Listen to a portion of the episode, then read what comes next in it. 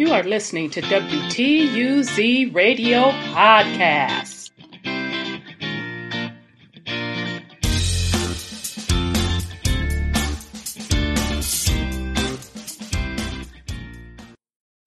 Welcome to WTUZ Radio Podcast. I am your host, Rhonda.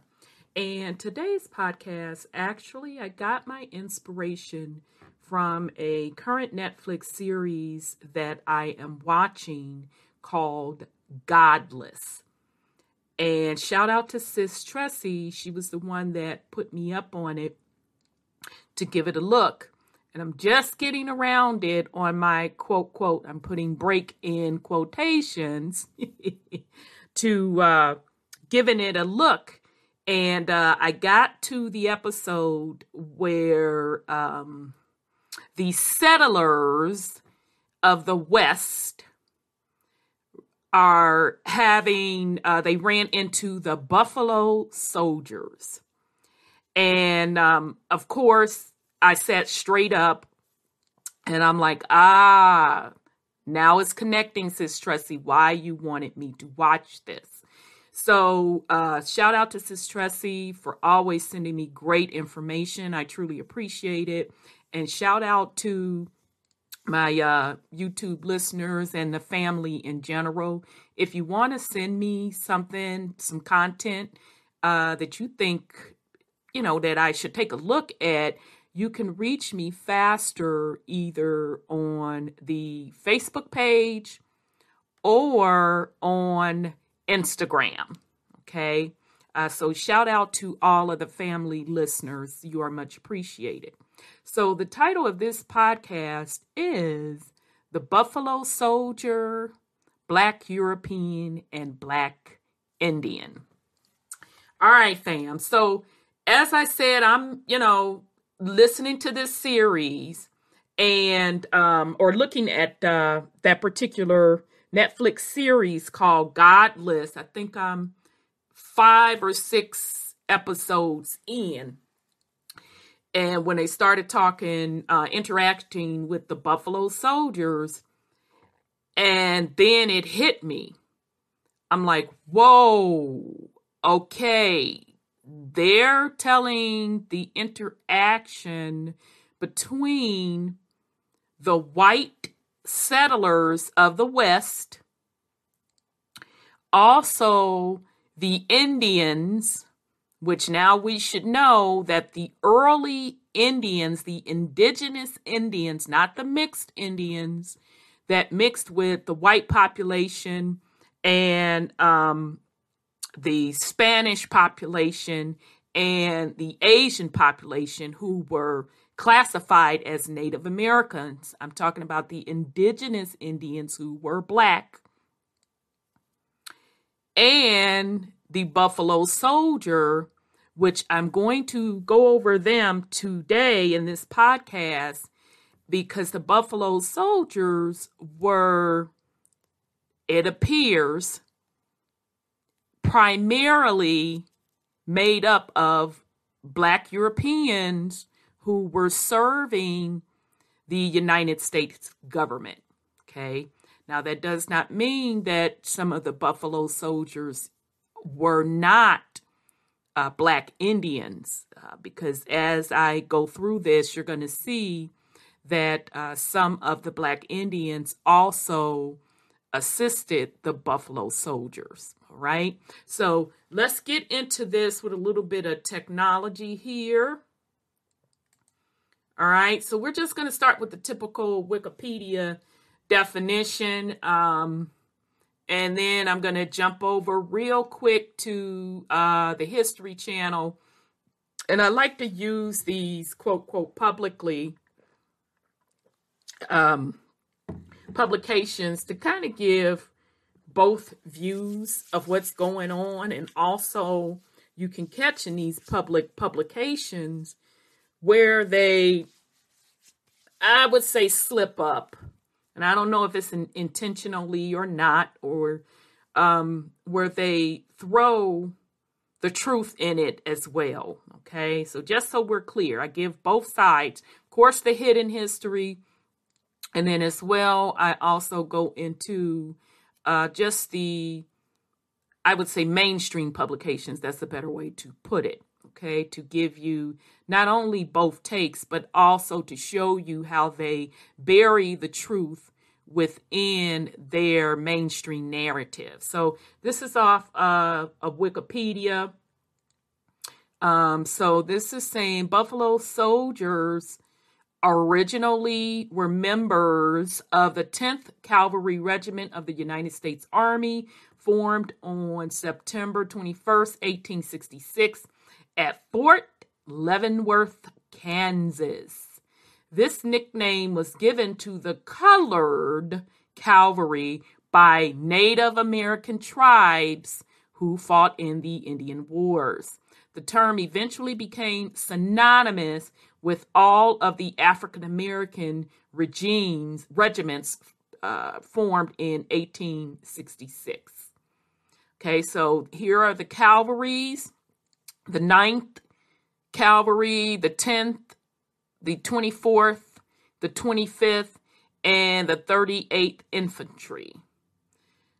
It says, uh, although several African American regiments were raised during the Civil War as part of the Union Army, including the 54th Massachusetts Volunteer Infantry and many United States colored troop regiments, the Buffalo Soldiers were established by Congress as the first peacetime all black regiment in the U.S. Army. Okay. All right. So, uh, just give another disclosure. Those of you that are familiar with the podcast, uh, you already know this disclaimer, but I have to put in here anytime they throw in African American, that is a general term used for all quote, quote, blacks or melanated people in America. Not all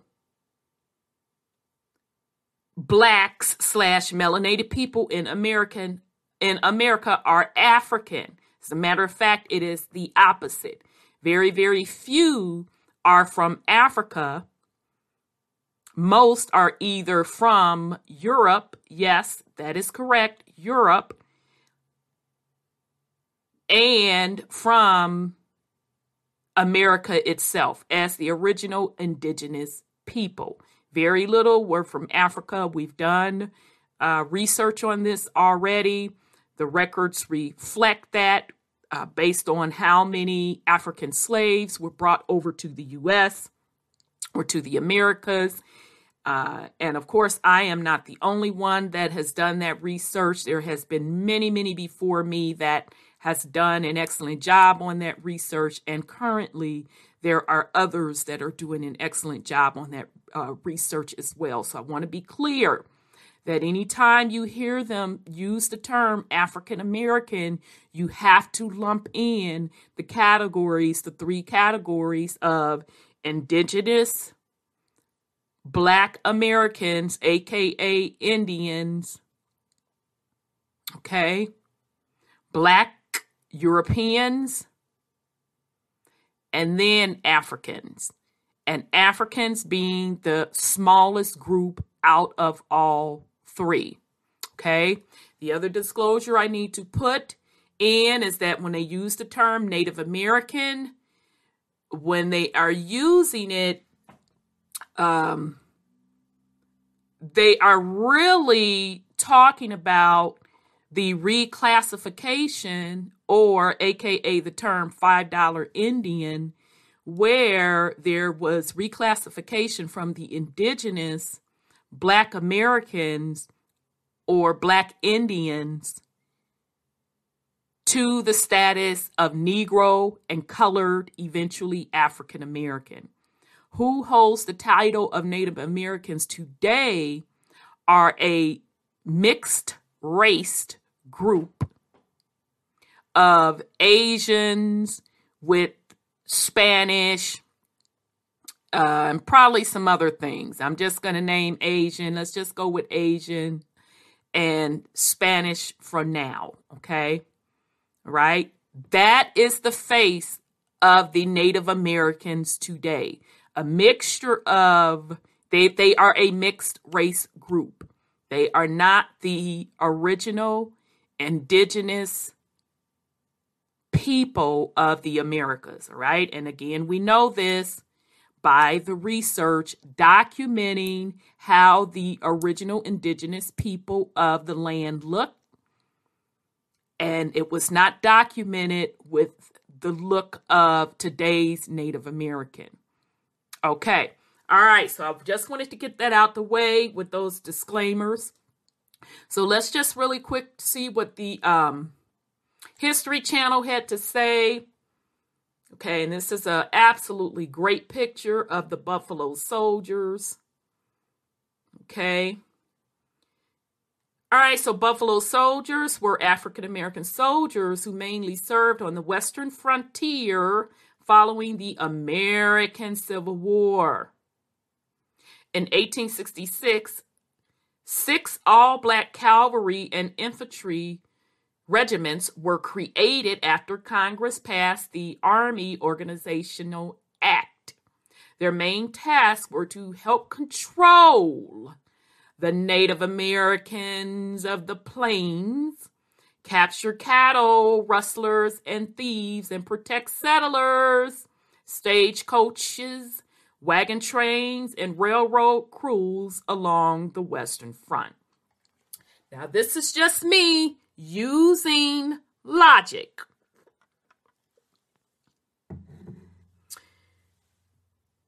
If it would it not make more sense to have black slash melanated folks go and what I want to use their terms go help control the Native Americans of the plains would it not make more sense to have black slash melanated folks go and control other black slash melanated folks that they are calling the Native Americans? Because remember, Congress put together the Buffalo Soldiers. Okay? So if Native Americans were on the white side, this is just my opinion, my logic. Wouldn't have been a big deal for them to use white soldiers to do it. Now, that's my first opinion using logic. The second opinion in logic is, and backed up by a couple of accounts in history, that during the Civil War time, there weren't as many white people on the American soil as has been documented. And that is especially the case with white people in power. Okay? Because the Civil War was a combination of, quote, quote, black indentured servants as well as white indentured servants. Okay. And the Civil War also had um, black families that owned slaves, specifically black European families that owned slaves, as well as uh, Indian families that black Indian families that owned slaves. Some of that was through war. Uh, some of it was also through uh, family members, and the same can be said on the side of the black Europeans owning slaves also. And I'm using slaves and indentured servitude or servants synonymous. Now, indentured servitude could be one or two things. You could be an indentured servant based on you serving out a prison sentence, or you could be a indentured servant, which was a labor contract. Okay.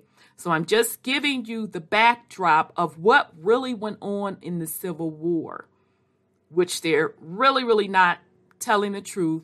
There is far from telling the truth. That's another topic for yet another discussion. And there's also others that are doing great work on uh, the Civil War as well.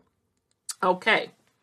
All right. So I just wanted to point that out, that out the gate. And I'm not going to read through this whole thing because we're going to go into detail in just a, a little bit. But I just wanted to point out that in 1866, so that was right after the Civil War, like one year after this Civil War, that Congress put together the act to have the Buffalo Soldiers in place, and their main task were to control the Native Americans of the plains and to protect settlers out west. So, to protect the settlers and protect them assets along the western front. Okay, so I want us to be clear for whom the Buffalo Soldiers took their orders from and the purpose of them being put in place. Okay? All right, so let's get to the details here. Okay, now I found uh, this particular book. Uh, this is called, I don't think I could blow this up. Nope, I can't blow this up. Sorry, fam. Uh, so you all should be able to see it pretty clear. So this is by Charles Rivers, Buffalo Soldiers, the history and legacy of the black soldiers who fought in the U.S. Army during the Indian Wars. Again, I want us to be clear on who the Buffalo Soldiers were working for and what was their main task. All right. Okay, so let me get to my notes and marks. All right, so of course, we're not going to read this whole book, so we're only going to read, go through passages that I pointed out, but you can certainly get the book uh, yourself. You can get it off of Amazon. All right, so troops were mustered into the newly formed Ninth Cavalry Regiment between September 1866 and March 1867. This initial mustering was organized by Major Francis Moore. Now, you know, I side eyed the name Moore. Mm-hmm. The Moors, Moore, that is the origin of the name Moore, M O O R E. So, anybody carrying that surname, it is from the Moors M O O R S, original origin out of Africa, that also uh, went across the entire world, okay, and um, even into, so that means Europe, Asia, and then eventually the Americas, right? So now that's just me with my antennas up. So this initial mustering was organized by Major Francis Moore of the 65th U.S. Colored Infantry and drew recru- recruits from New Orleans or New Orleans and the surrounding area. In late autumn, recruiting efforts began in Kentucky. And ultimately, the regiment consisted solely of men from Louisiana and Kentucky. Now that one threw me for a loop. I, I knew about Louisiana, but I didn't know about Kentucky uh, having uh, Buffalo soldiers, uh, where they recruited from. Okay. All right. Sorry, y'all. Let me get back to my notes so we won't have to go through it that way. All right, so by the end of March, the regiment was nearly full strength at 885 enlisted men, with an average of over 70 to a troop. After being trained and with officers beginning to be given commands, the regiment was ordered to report to San Antonio, Texas for more training.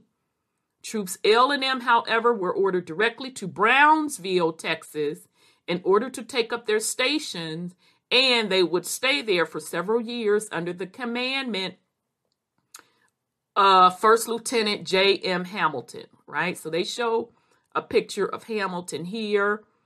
Uh, so he's a Caucasian man, and then they also show a picture of Merritt. Uh, I think he was another leader as well, a Caucasian man. Okay, excuse me. Okay, so this is, uh, let's go to the next note.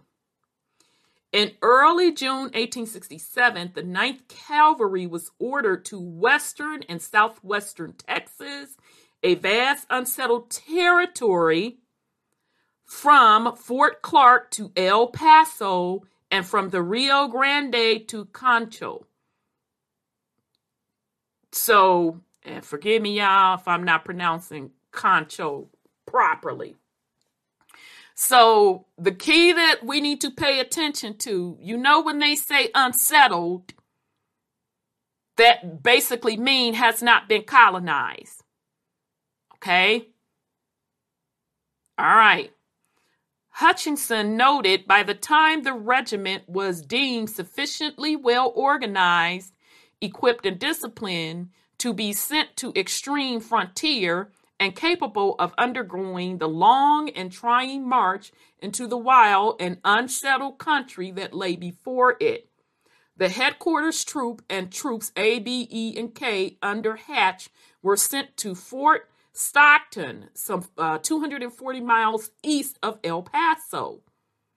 Lieutenant Colonel Merritt commanded troops C, D, F, G, H, and I at Fort Davis, located to the uh, west of Fort Stockton. Okay, and also those of you that are researching your um, genealogy, uh, and I'm I'm sure um, whoever you're researching it with, if you are getting assistance, are also hitting up those military records. Take a look at those military records, and you can see if your folks served in uh, some of these wars as well. Okay. All right. Where is my, uh, there it is. Alrighty, so we are on this one, I think. All right, so I just pulled this up because I wanted you all to see that uh, the Buffalo Soldiers they have their own crest.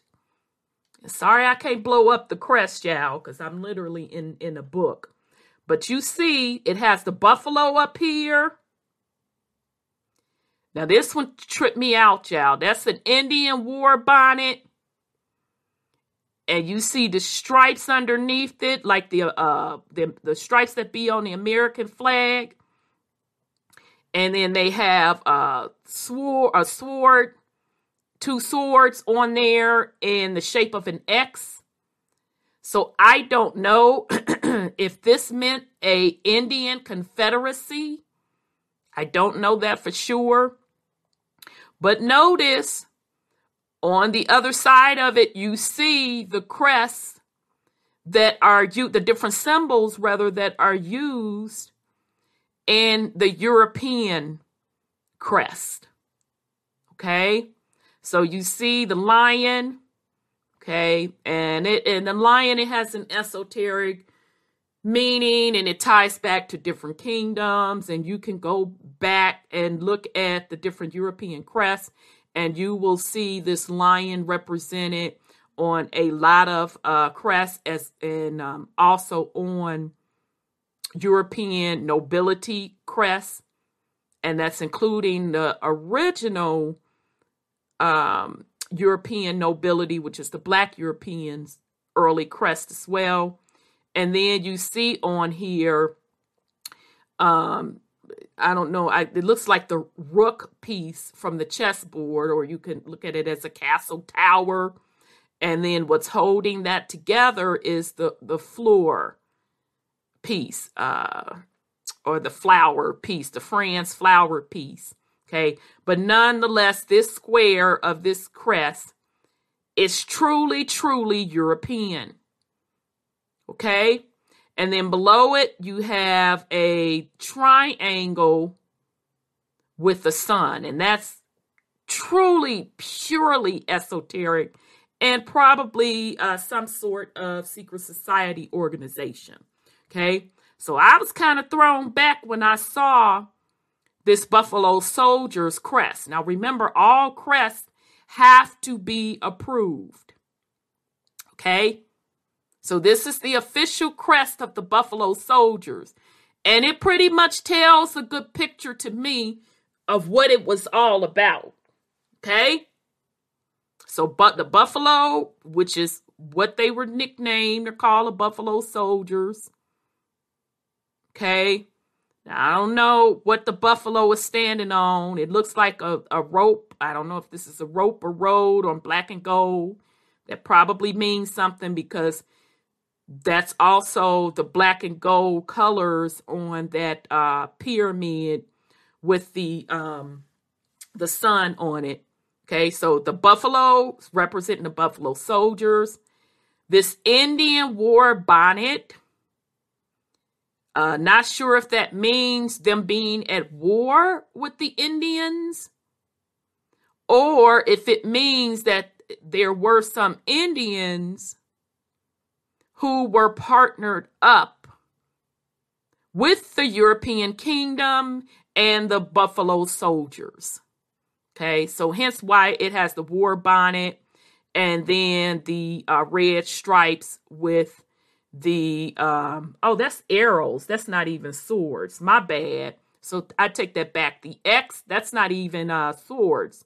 Those are indian arrowheads or the the tomahawk i think it's called. Okay? So i don't know if that's what this Indian bonnet means. I, I'm assuming that it does mean that, that you had some Indians who were partnered with the European kingdoms and with the Buffalo soldiers. Okay. All right. So I wanted to show the fam that uh Buffalo Soldiers logo. Yep, we just went over that. Okay. So the 10th Cavalry's coat of arms. The other Black Cavalry uh, Regiment, the 10th, was organized on the order of Lieutenant General William Tecumseh Sherman. So, William Sherman, the legendary Civil War general, then in command of the military district of Mississippi on August 9, 1866. Child, let me sip my water. So y'all pick that up. The other Black Cavalry Regiment, the 10th, was organized on the order of who? Lieutenant Sherman, the legendary Civil War general, then in command of the military dis- district of the Mississippi, on August 9, 1866.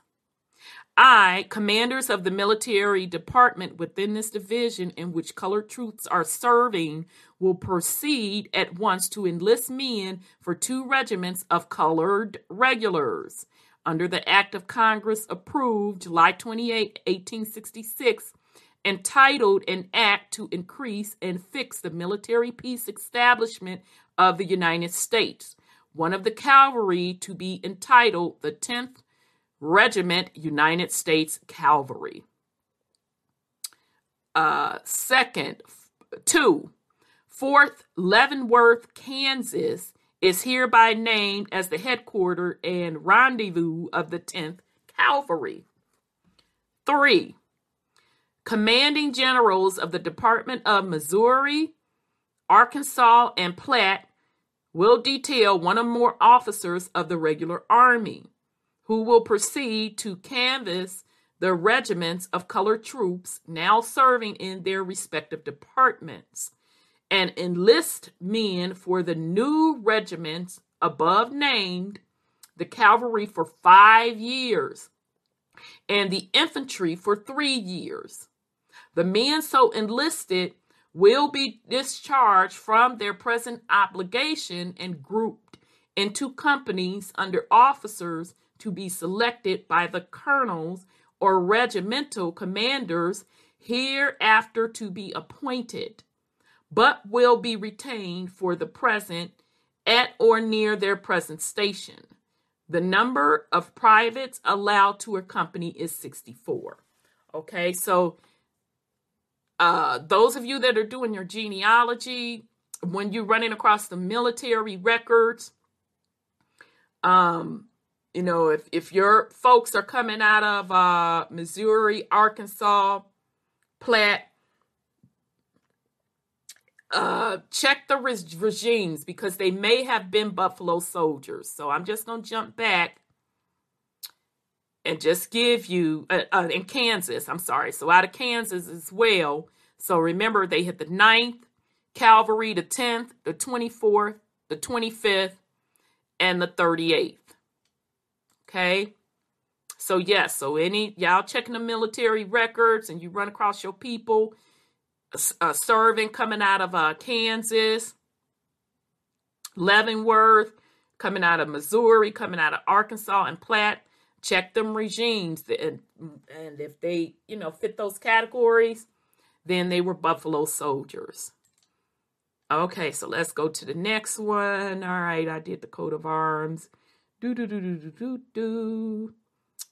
Okay, there we go. Okay, I just did that one. All righty. Oh, okay, I must have tagged it twice. All right. Okay, so here um, they're showing a monument of the Buffalo Soldier in, um, this is Kansas, Fort Leavenworth. Okay. Uh, so the first report on the regiment, dated September 30th, 1866, placed the number of recruits required to form the regiment at 1,092. At the time, the sole member of the regiment were two officers, including commanding officer Colonel Benjamin H. Grierson, John Bigelow, noted of Grierson. The first commander of the 10th Cavalry is doubtless known known personally as well as by reputation to most of the readers of this sketch. His raid through Mississippi in 1863 is the historic operation on which his reputation chiefly rests. It has placed him among the foremost cavalry leaders of the war and seems destined, as it becomes better known, and more justly appreciated to add honor and distinction to his name. Grierson may have been known for operations that helped cut off the Confederates in Vicksburg from the outside world, but he was all he was about to become notorious among his peers not only for leading and supporting black soldiers but also for not being militant uh, militantly hostile towards Native Americans. Okay. All right. All righty. Okay, sorry, yeah, I'm just trying do. I think this is it. Okay. So the 24th colored Infantry Regiment had its origins in two regiments established under the Act of July 28, 1866, the 38th and the 44th Regiments. All of the officers for both regiments had seen service during the Civil War with either the regular or volunteer forces. The 38th was commanded by Colonel William B. Hazen, with the officers, including Lieutenant Colonel Cuvier Grover and Major Henry C. Merriam. The 40th, the 41st was commanded by Colonel Ronald S. Mackenzie, Lieutenant Colonel Williams R. Shafter, and Major George Schofield. Oh my God, I actually know a Schofield. Very, very interesting. I'm just trying to make sure I didn't miss anything. I think I did. Okay, so let me go back. Uh, I think I jumped down a little bit too much, so bear with me. I jumped down. Yep. Let me make sure. No, it says I didn't. Okay. Sorry, I wish this did a little bit better than this. Right, just making sure. All right, just making sure. I don't know why it tags it a couple of times like that. So bear with me, just making sure I'm not missing any of my notes. Okay. The Army posted troops on of the 38th along the Transcontinental Railroad line and in New Mexico, while the 41st was in Louisiana and Texas at the time.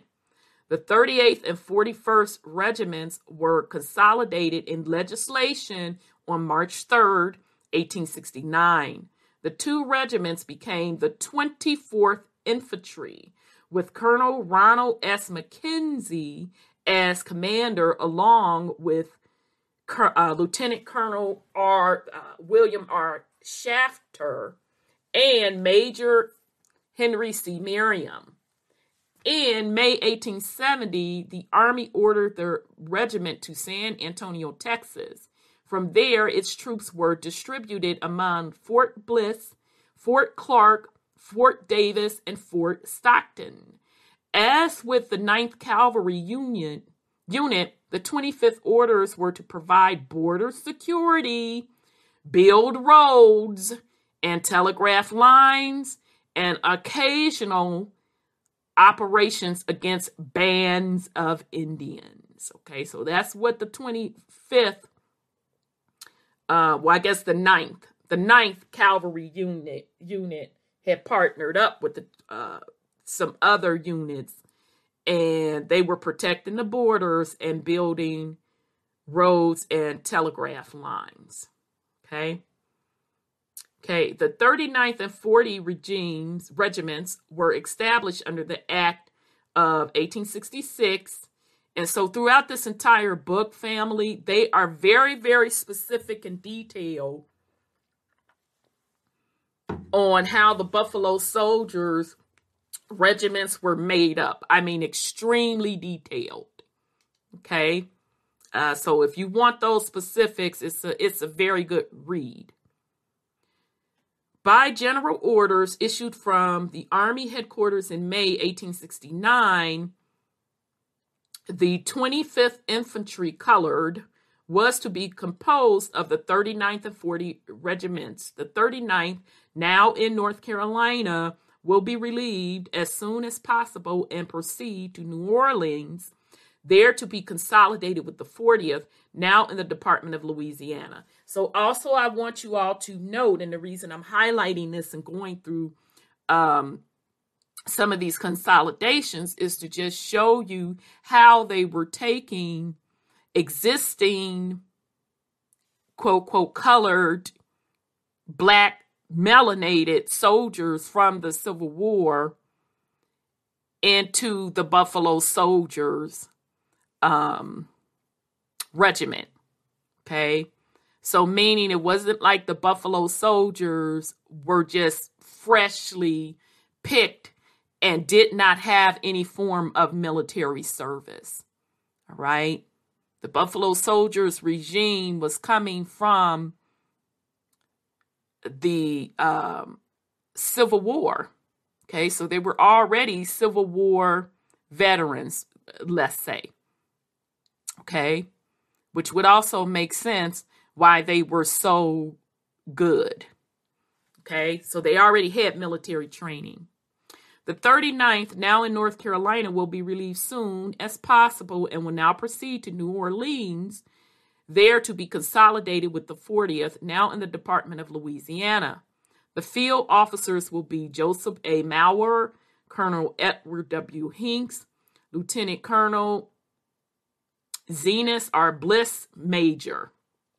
According to George Andrews, in May 1870, the regiment was on its way to that department going to the steamer to Indianola, Texas thus marching to San Antonio. Colonel Blitz, with companies B, C, and G, arrived at the later place on June 3rd and, and encamped at San Pedro Springs, where they were joined by the rest of the regiment under General, General Hicks. on the 9th. The march to the station began June 22nd. The main body took the Fort Clark Road while Company C and H diverged on the road to Fort McKavett at Rio Frio. Companies E and I marched to Fort Duncan under Colonel Blitz. July found headquarters D and F established at Fort Clark, Company K at Fort Stockton, Company A and G at Fort Davis. Company B did not reach its distinct station, Fort Quitman, until August. Okay, so uh, sorry I cannot blow up this picture, fam, but they are trying to show you so you can pause the screen and they're uh, showing you any place with an X uh, where the service in the Indian Wars took place. Okay, so as you can see, this was west of the Mississippi for sure. Okay, all right. Okay, uh, and then they give the dates down here. I think it says uh, 1860. The trend. I'm sorry, it says the trans Mississippi West ports, tribes, and battles of the Indians Indian Wars, and this was looks like 1860 through 1890. Okay, so you can pause this and blow up the map, and you can see all the places with the X where the Indian Wars took place. All right. And plus, they put on here the tribes. Okay, so you all really may want to pause this and blow it up. I'll see if I can um, get a picture of this and um, put it in the final slideshow for you all. I'll, I'll see if I can do that for you because that, that is pretty good to know on where these battles were taking place with the U.S. government and um, the Indian tribes, the, the specific tribe names. Okay, so if, if saying a map of the various sites where battles were fought during the Indian Wars, once deployed across the West, the regiments were engaged in scouting and patrolling their assigned areas of the frontier. They provided security for new settlers as well as building necessary infrastructure such as roads and telegraph lines. Okay, so let me pause here for a second. Gotta go do something. I'll be right. All right, here we go. So, uh, so I'll just read that again. Bear with me. Once deployed across the West, the regiments were engaged in scouting and patrolling their assigned areas of the frontier. They provided security for new settlers as well as building necessary infrastructure such as roads and telegraph lines. Okay, so now this also needs to, we need to take note of these Buffalo soldiers. Oh, okay, so they knew how to build stuff and put up telegraph lines. Hmm. Okay, then. So they also continued their training, spending hours on drills, inspection, parades, and the care and maintenance of their horses and equipment. Over time, the Buffalo Soldiers were engaged in more than 125 battles with various native groups, including the Cheyenne, Apache, Kiowa, Utes, Comanche, and Sioux. The regiments were often asked to return hostile tribes to their reservations, an activity that certainly presented a moral dilemma for forces consisting mostly of recently freed slaves. Boom, let's stop. Because they said a lot in this section. So the they again, I want us to always note who the Buffalo Soldiers were working for. They were working for the United States government. They were in the military services. They were just coming from the Civil War and were reassigned into service as Buffalo Soldiers. Well, they, that's what they were nicknamed Buffalo Soldiers. And they were engaged in more than 125 battles with various Indian tribes.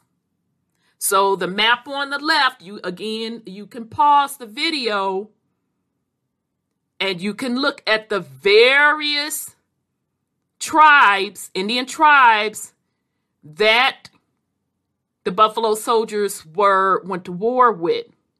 So you see, I see on here Pawnee, Navajo, uh, the ones my old eyes can read, y'all. The Bannocks, Blackfeet, the Comanche, okay? Those the ones my old eyes can read. I got put on the readers, honey, to get to the other ones. All right? Now, the other thing I want us to pay attention on this because this is me going to use my logical reasoning. This is me using logical reasoning plus putting together what I have researched as what true history is when they talk about the, this moral dilemma for forces consistent of mostly freed slaves. Okay. Remember in the beginning, I talked about what that def- definition of slaves is. It's multiple categories. Okay. Because they categorize slavery, they included indentured servants. So, indentured servants, remember, were made up of white Europeans, and black Europeans that came over to the Americas on a labor contract. A labor contract no more than seven years.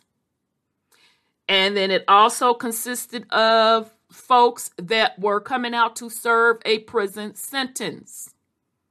Okay?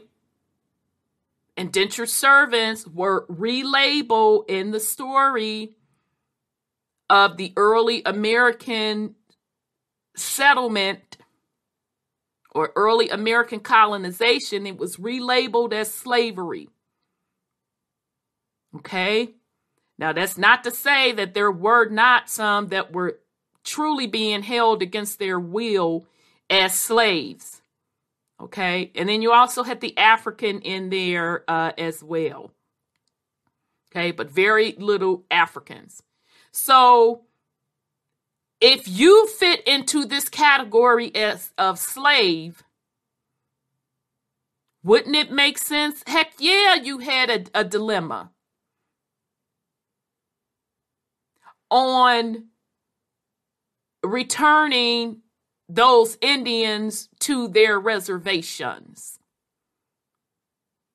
You better believe they had reservations. You would think they would have a dilemma. Let's uh, let me restate that. You would think that the Black Buffalo soldiers had a dilemma with returning those Indians, or they call them the hostile tribes, to their reservations, where them them they, they just came out of fighting a civil war. Okay? Now, that's just me using deductive reasoning. So that would mean to me you have black folk fighting against black folk. So it should be a dilemma. If I am a black person slash melanated person that just got myself out of a situation of indentured servitude that I just got myself out of that situation via a civil war. And now I'm in another war because I have now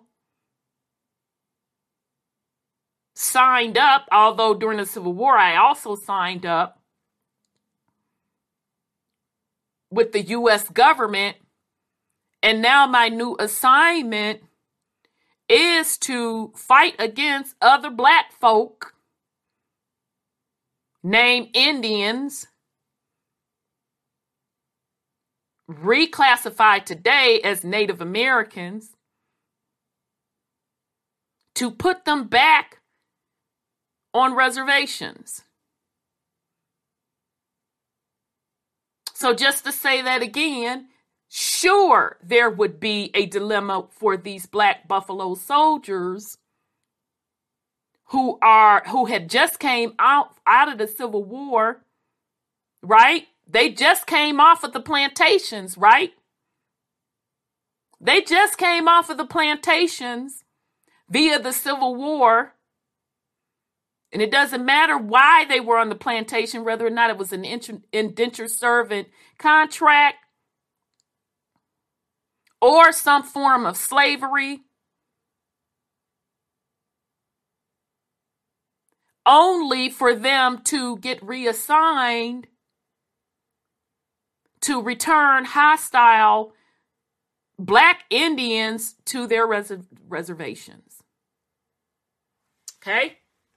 Hence, why, in my opinion, they put together the Buffalo Soldiers to begin with. Okay?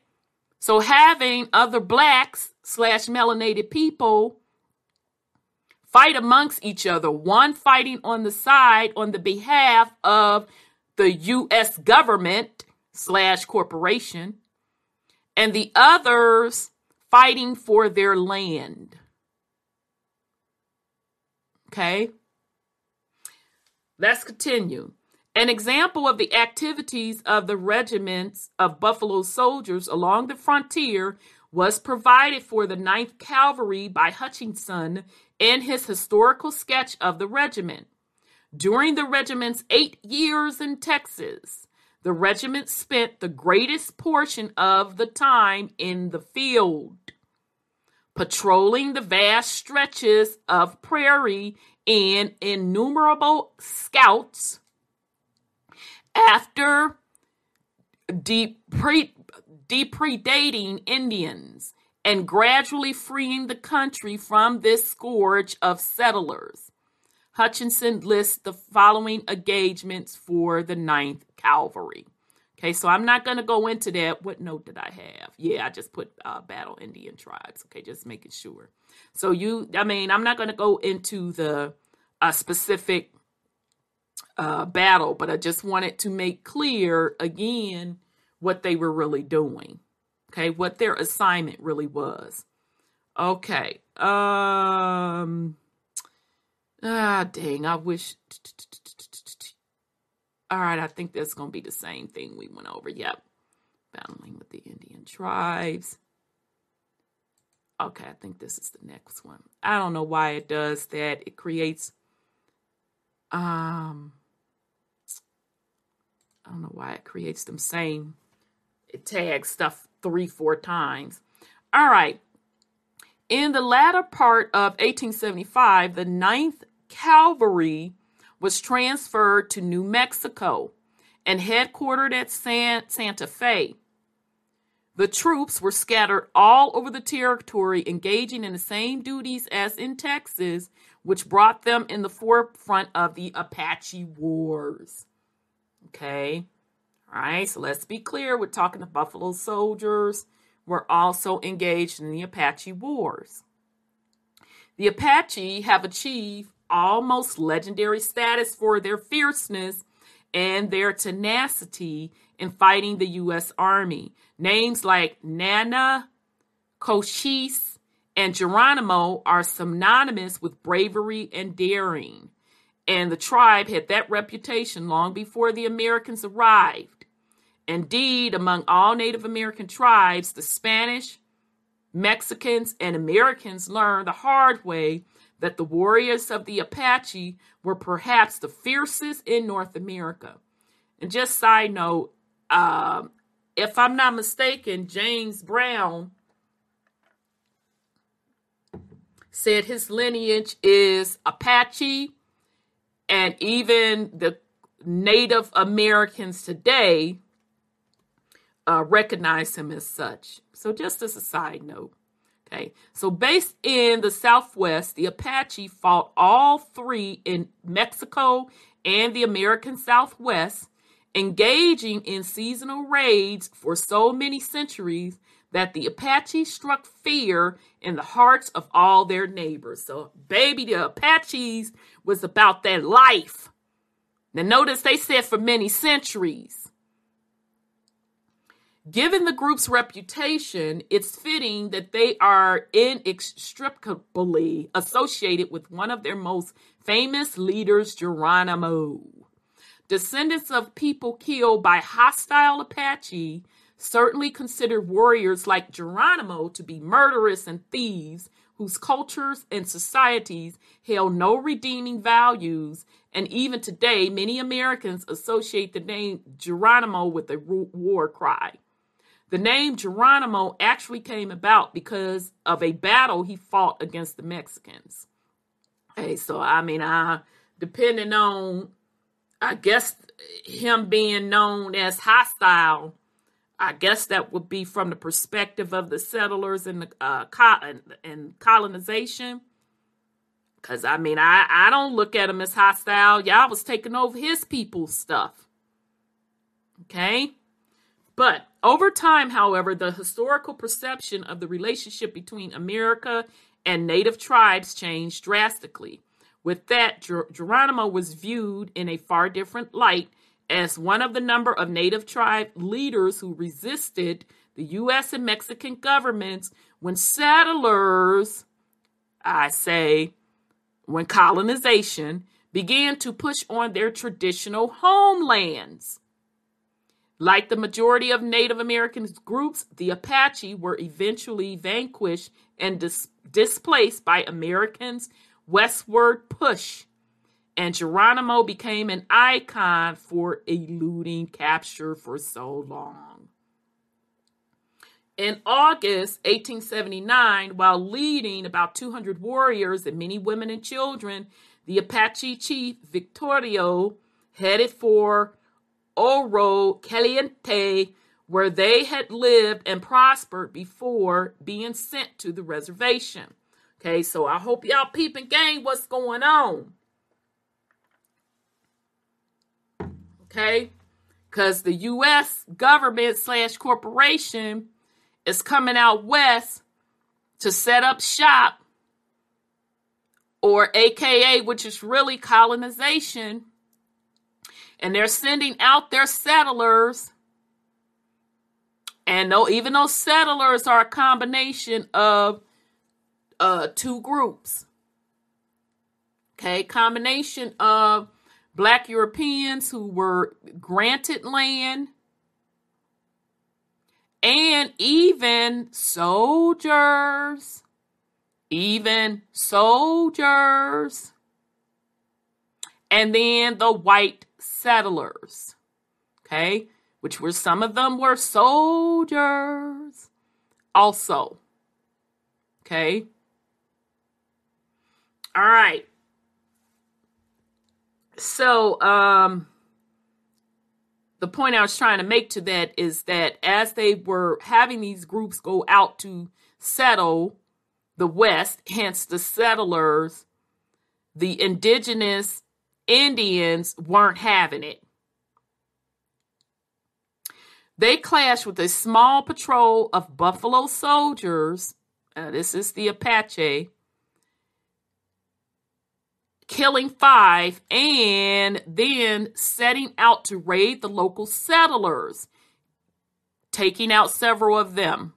Soon, large columns of U.S. cavalry were scouring the countryside for the runways. On September 18th at Las Animas Canyon, Victorio fought a brilliant battle against pursuing cavalry that amply demonstrated the Apaches' genius for using the terrain to their advantage. The band was being followed by two companies of Buffalo soldiers in the Black Mountains of New Mexico. The Apache deliberately left a trail through a river gorge, then circled back and hid in the high grounds to both sides. The truth the troops, led by four Navajo guides, entered the canyon. The Navajo sensed a trap, but the officer in charge, Captain Byron Dawson, urged his men forward. Okay, so this part I want y'all to peep game that whoever these four Nav- Navajo guides were, obviously, which would make sense because if you are a settler, you ain't familiar with that territory. So that would mean you would need guides. And this these these four guides were from the Navajo tribe. So, hence my point that you did have Indians assisting the United States government's military services. Okay? The first they knew of Apaches was a fusillade of bullets coming in from seemingly all directions. There was little cover, and the men had to hide behind their horses, who were soon falling at an alarming rate. By noon, the men were running low on ammunition when they were reinforced by two more companies of troops and some volunteers from a nearby mining camp. Peep game! Peep game! So let's be clear they were also out in the West mining.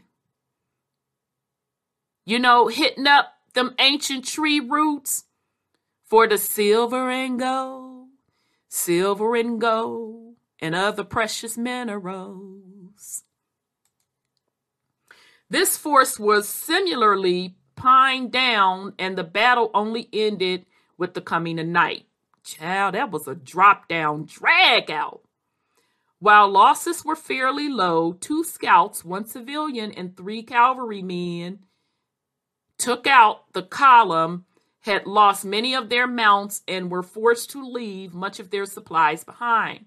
Victorio grabbed the much needed food and blankets and hurried away. Victorio continued to run the cavalry ragged, eluding several columns in Arizona and New Mexico and fighting several skirmishes in which he already came out the victor, or at least not the loser. Kewe Kala remember one amusing incident while on the march. Nana, one of Victorio's assistants, had told the thirsty Apache not to drink from the from a certain stream, and they soon found out why, when they stopped to fight the pursuing soldiers, the cavalry had drank the water Nana had forbidden us to touch, and so had their horses. Both had become ill from a laxative effect and were weakened until they could hardly travel. We had not poisoned that spring. The illness was caused by a natural mineral that this time operated in our favor. The troops were easily beaten back. Now, I put a notation here because when I was um watching uh the series Godless and the first scene with the Buffalo soldiers, the settlers, the settlers, and in this case they're having all of the settlers be Caucasian, of course, um, had came to um, talk to the Buffalo soldiers and pretty much try to strike a deal with them to not partner up. Let me take that back. Some white businessmen from out east came to talk to the Buffalo soldiers to strike a deal with them, telling them to not hook up and protect the Caucasian settlers or partner up with the Caucasian settlers who were mining. And the Buffalo Soldiers was like, yeah, I, we can't stand them anyway because they they're mining is poisoning our land where we can hardly grow anything. So when I saw this, I immediately thought back to what they put in the Netflix series Godless. Okay, so the runoff from the mining operation uh, was leaking into, so those minerals were leaking into the grounds and the water supply. All right, so all this fighting was wearing down his band, however. While the soldiers had an exhaustible supply of ammunition and reinforcement, every bullet the Apaches fired had to be replaced with another raid, and the dead warriors could never be replaced. Eventually, Victorio led the remnants of his band into Mexico, where he was cornered on October 14, 1880. He and most of his band were, dang, G U N N E D, down, trying to get around censorship because sometimes YouTube can get sensitive with that. This last fight was mostly one sided. Victorio's men were all but out ammunition. Only a few warriors managed to break away to fight another day. The death of Victorio was the beginning of the end for the Apaches' resistance at least until Geronimo left the reservation and engaged in his legendary campaign a few years later. All throughout that time, various troops of Buffalo soldiers fought the Apache in an effort to keep them on reservations. So I'm going to read that again so we are clear. All throughout that time, various troops of Buffalo soldiers fought the Apache in an effort to keep them on reservations. Hutchinson outlined just how heavy the action was near the end of 1870s. Um, and I'm just going to read just a um, couple of excerpts from what Hutchinson accounted. 1876, April 15, in the Florida mountains, Troop F, one up, one Indian taken out and 11 horses captured September 2nd in Chillicothe Negro Mountains. Y'all catch that? And it's Cuchillo Negro Mountains. Detachment of troops C and E under Lieutenant Wright. Small camp captured under number of lodges destroyed. 1877, January, Florida mountains. Nine men under Lieutenant Wright taken out Indians and captured six horses January 28th. Sierra Boca Grande Mountains, Mexico, detachment of troops C and A captured a small camp. Uh, 1878 of August, Dog Canyon, New Mexico, Troop H was engaged. 1879, uh, January 15, Troop A under Lieutenant Day was engaged and captured a number of horses and mules. March 8th, Ojo Caliente, Troop, Troop I, May 28th, in Black Range, Troop C, and I under Captain Beyer captured a count a, a camp rather and 16 horses, losing one man taken out and two wounded September 4th, Ojo Caliente, four men taken out.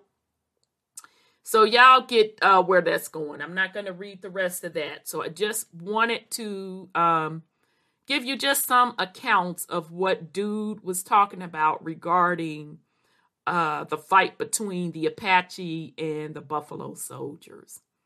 All right. Okay, so all right, so now I got to try to remember. So that's 1876. Sorry, Al. Okay, laxative effect. Yep, we went over that. Oh, let me see. Did I have something on here? Okay, I don't think I had anything on there. Nope. Oh, I see what it did. Okay, so let's go with um this is serving with distinction. During their service in the West, many Buffalo soldiers acted with extreme valor, including several who were awarded the Medal of Honor. The first black soldier in the regular army awarded the Medal of Honor was Sergeant Emanuel Stance in June 1870. Stance was born in Carroll Parish, Louisiana, and though the exact date is unknown, the most common year mentioned is 1847.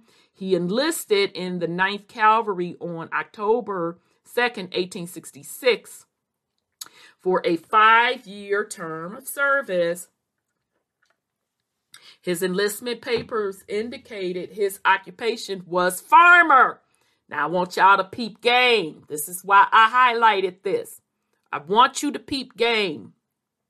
Because those of you that are doing your genealogy research, when you get to those census records, it's going to tell you the race of your ancestors, and it's also going to state the occupation.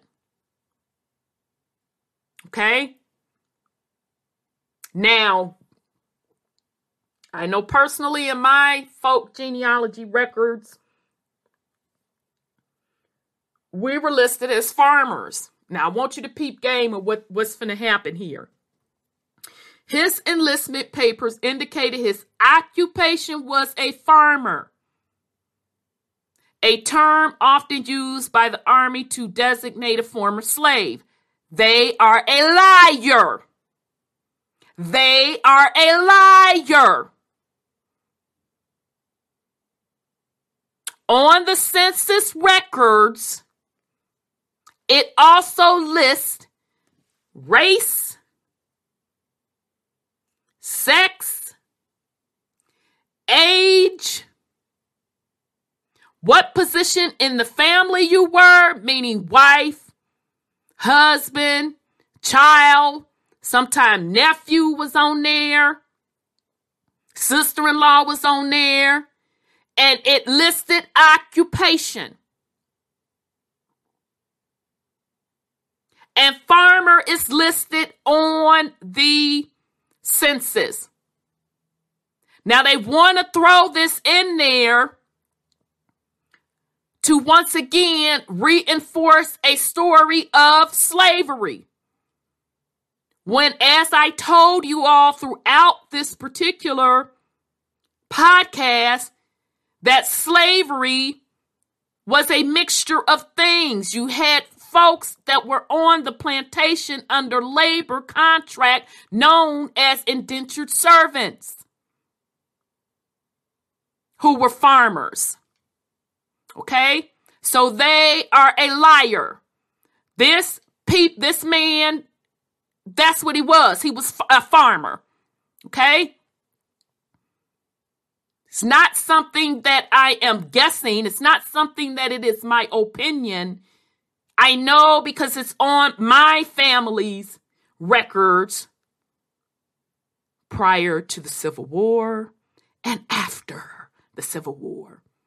Okay? So blood should have just left that on out of here, but that's what they have to do in order to reinforce the official story of slavery, which is not accurate. All right.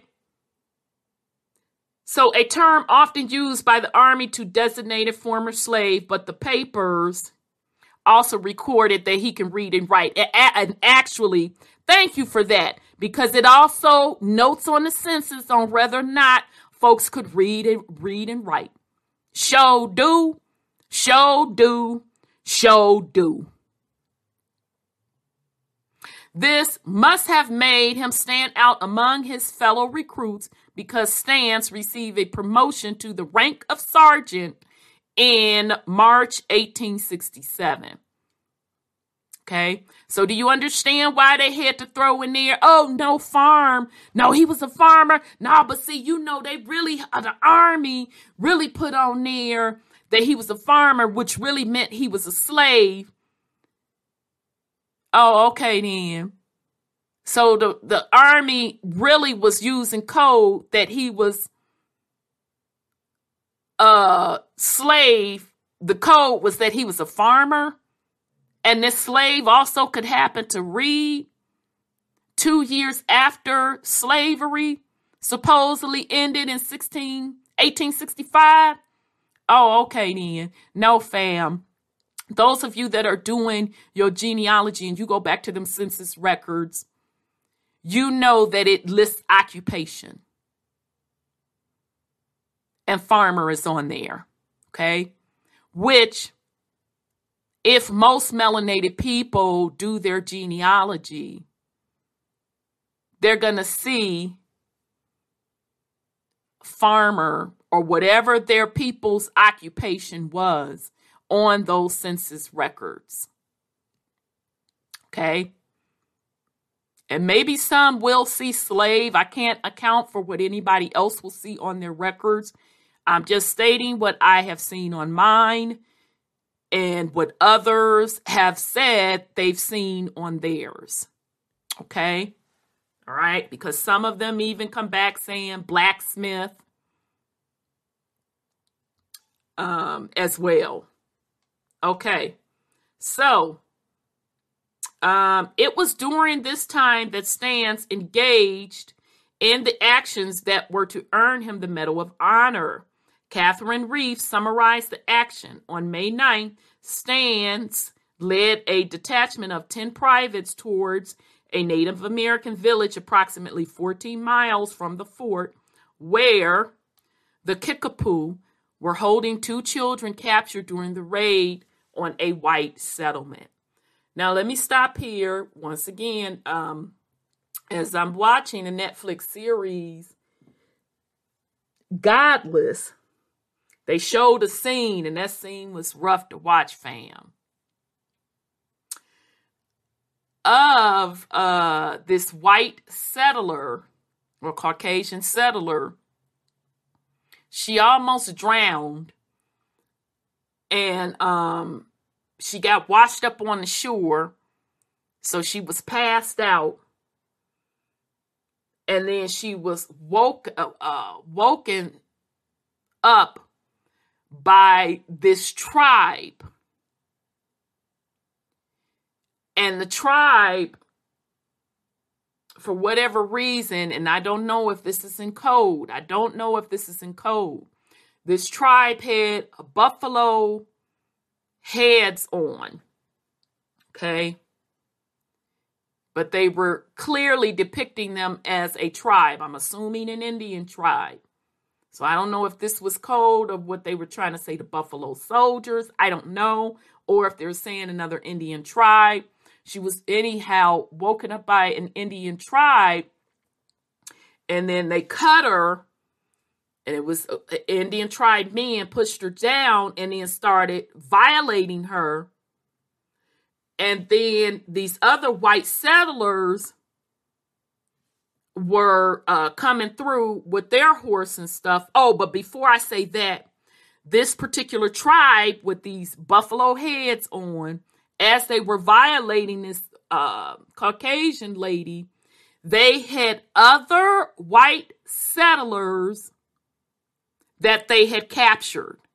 Because the other white settlers were looking and uh, they've just uh, just looking. You could tell that they were captured because they hit the ropes around their arms. They hit children and women. Can't remember if i saw any men in there. So as these um this indian tribe was violating this caucasian lady a um other white settlers were walking through and they saw it to other white settlers walking through and saw it. And so they gunned down that indian tribe and they took the Cauca- rescued the caucasian lady. And then they took her back in their town or their settlement and this is the same town where the buffalo soldiers were getting the runoff water because this town was doing mining. But anyhow, um, they took took the Caucasian lady into their town or their new settlement and had uh, other this other Indian tribe take care of her. Okay, so I just wanted to put that in perspective that of what they're showing in this Netflix series called Godless. All right, so the Kickapoo were holding Kickapoo were holding two children captured during a raid on a white settlement. En route, the rescue part surprised a band of Indians leading a herd of stolen horses. Stance formed his men into a line, and upon his order, they raised their weapons and charged. The Indians scattered, and the soldiers recaptured nine horses. The buffalo soldiers camped for the night and in the morning set out again. Soon, however, they encountered a band of Kickapoo, Kickapoo warriors and engaged them in combat. The soldiers fought the Indians off, not just at this time, but also later in the day when the same band of when the same band caught up with them to retaliate. Stance also confiscated six more horses, and before the day was over, he led his men to the Kickapoo village and rescued the two boys there. Okay, so this is just um, giving an example of the Kickapoo um, because they're in war. Okay, so in war, you have prisoners of war, right? Okay, so this is giving an example of how the settlers, the white settlers, were involved in these Indian wars as well, and how the Buffalo soldiers had to uh, go and well, what tipped them off really was the stolen horse, horses. Because remember, one of the duties of the Buffalo soldiers were not only to protect the white settlers, but also to protect property as well and protect the borders.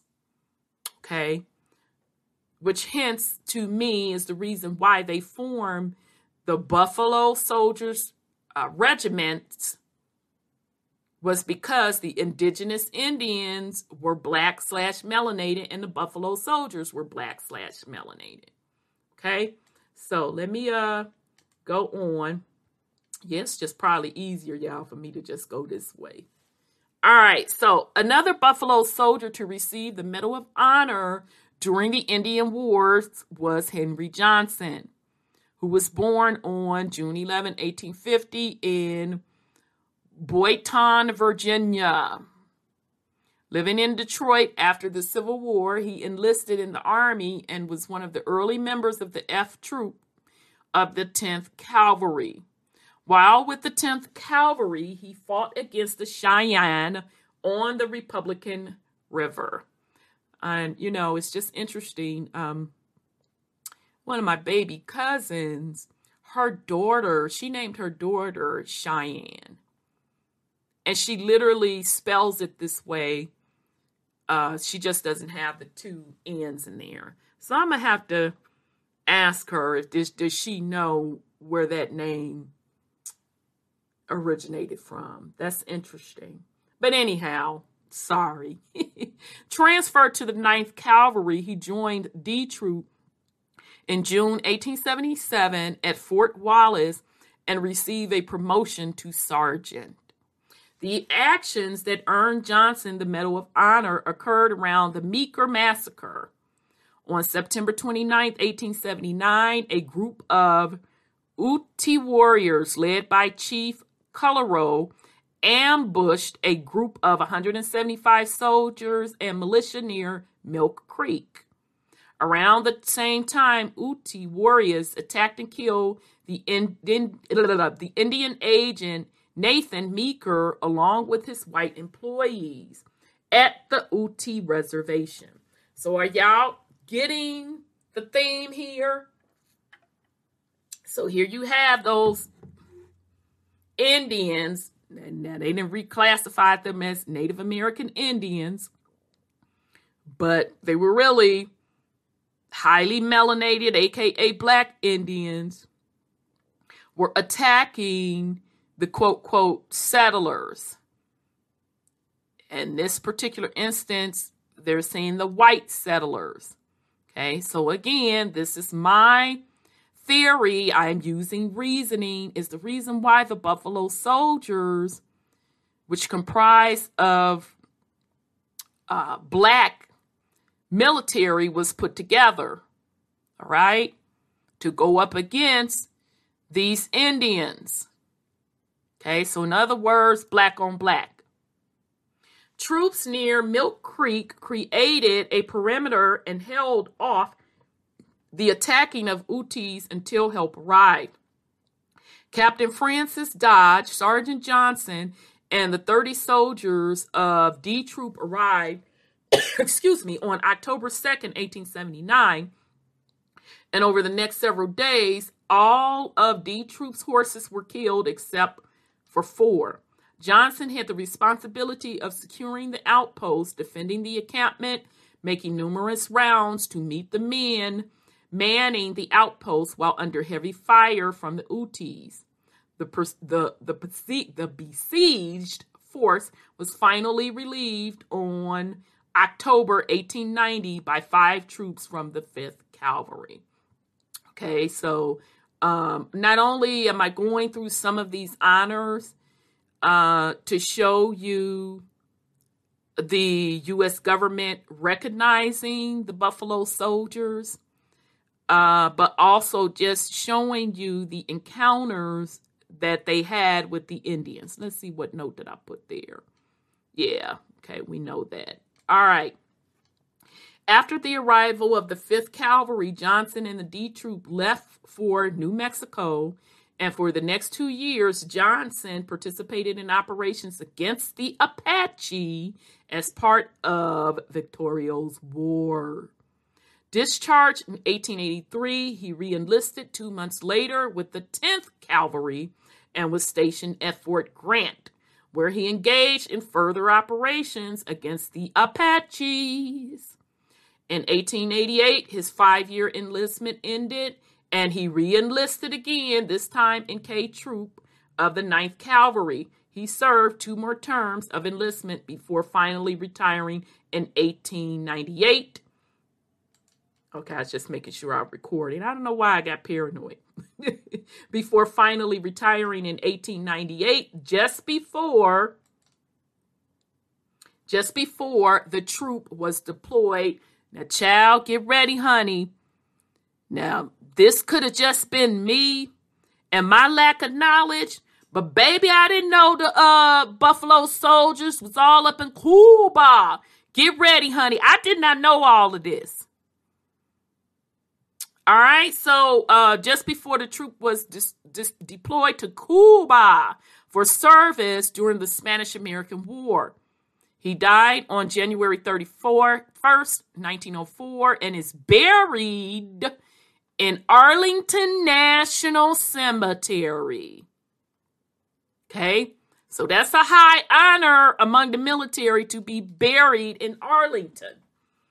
This is a black, melanated man, okay, who fought on behalf of the United States government against the American Indians. Most of the officers leading the regiments of Buffalo soldiers were white, while the non commissioned officers were black. This state of affairs would not change much over time, but there were instances of black officers leading the Buffalo soldiers. All right. The first black commissioned officer to lead men in the 10th Cavalry was Lieutenant Henry O. Flipper. Flipper was born on March 21, 1856, in Thomasville, Georgia, and after the Civil War, Flipper received an education at schools operated by the American Missionary Association an organization established to support the transition of former slaves. Now I'm side eyeing that former slave title, and I've already stated to you why, in their new status as freedmen. Mm-hmm. Okay. He entered Atlanta University as one of the first colleges in the South established for education of who? Freedmen in 1869. Okay? So he was born in Georgia, 1856. Then the American missionary educated him. Mm-hmm. Mm-hmm. Blink 75 times, blink 75 times. Then he went to Atlanta University. Those of you in the ATL, you indigenous ATLians, y'all know where Atlanta University is located and all that types of jazz. And it was established in 1869 for the freed men. In January 1873, Flipper wrote Congressman James C. Freeman. Uh huh. Y'all peeping the last name? I hope you're peeping game. That them supposedly and allegedly former slaves.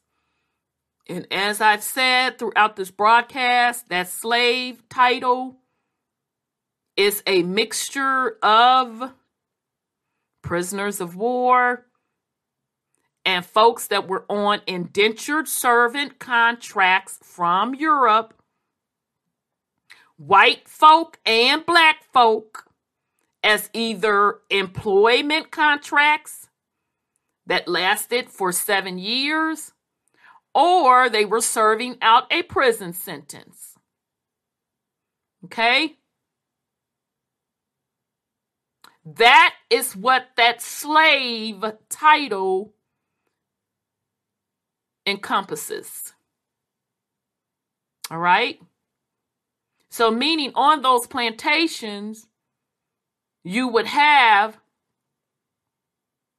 black folk and white folk working side by side. And in the black folk category, it would be black Europeans and black Indians working side by side on them plantations. And the plantation owners could be black folk, either black Europeans, and in some case, black Indians, and in some case, white Caucasian Europeans. Uh huh. But that's not the side of history that they tell you. So that freeman title could actually be including some white folks as well.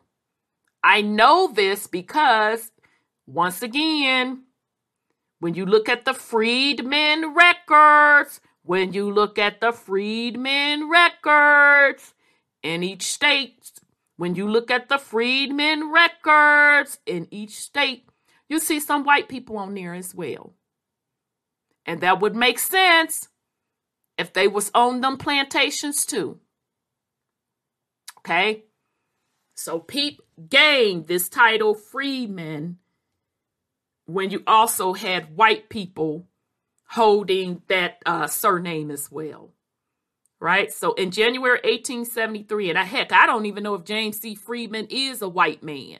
Could be a melanated man, but I'm just giving you game that all freedmen were not melanated slash black. In January 1873, Flipper wrote Congressman James C. Freeman, himself a former planter and slaveholder who had become a Republican, and requested an appointment to West Point. On January 23, 1873, Freeman responded Your letter of the 21st asking me, as a member elect to Congress from this state, to appoint you cadet to West Point was received this morning. You are a stranger to me, and before I can comply with your request, you must get your teacher, Mr. James L. Dunning, PM, Colonel H.P. Uh, Farrow, and other Republicans to endorse for you. Give me assurance you are worthy and well qualified, and I will recommend you.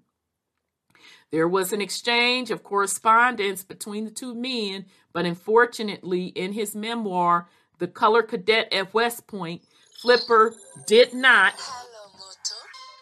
Flipper did not. Flipper did not reprint his letters to the congressman. He did, however, reprint Freeman's responses.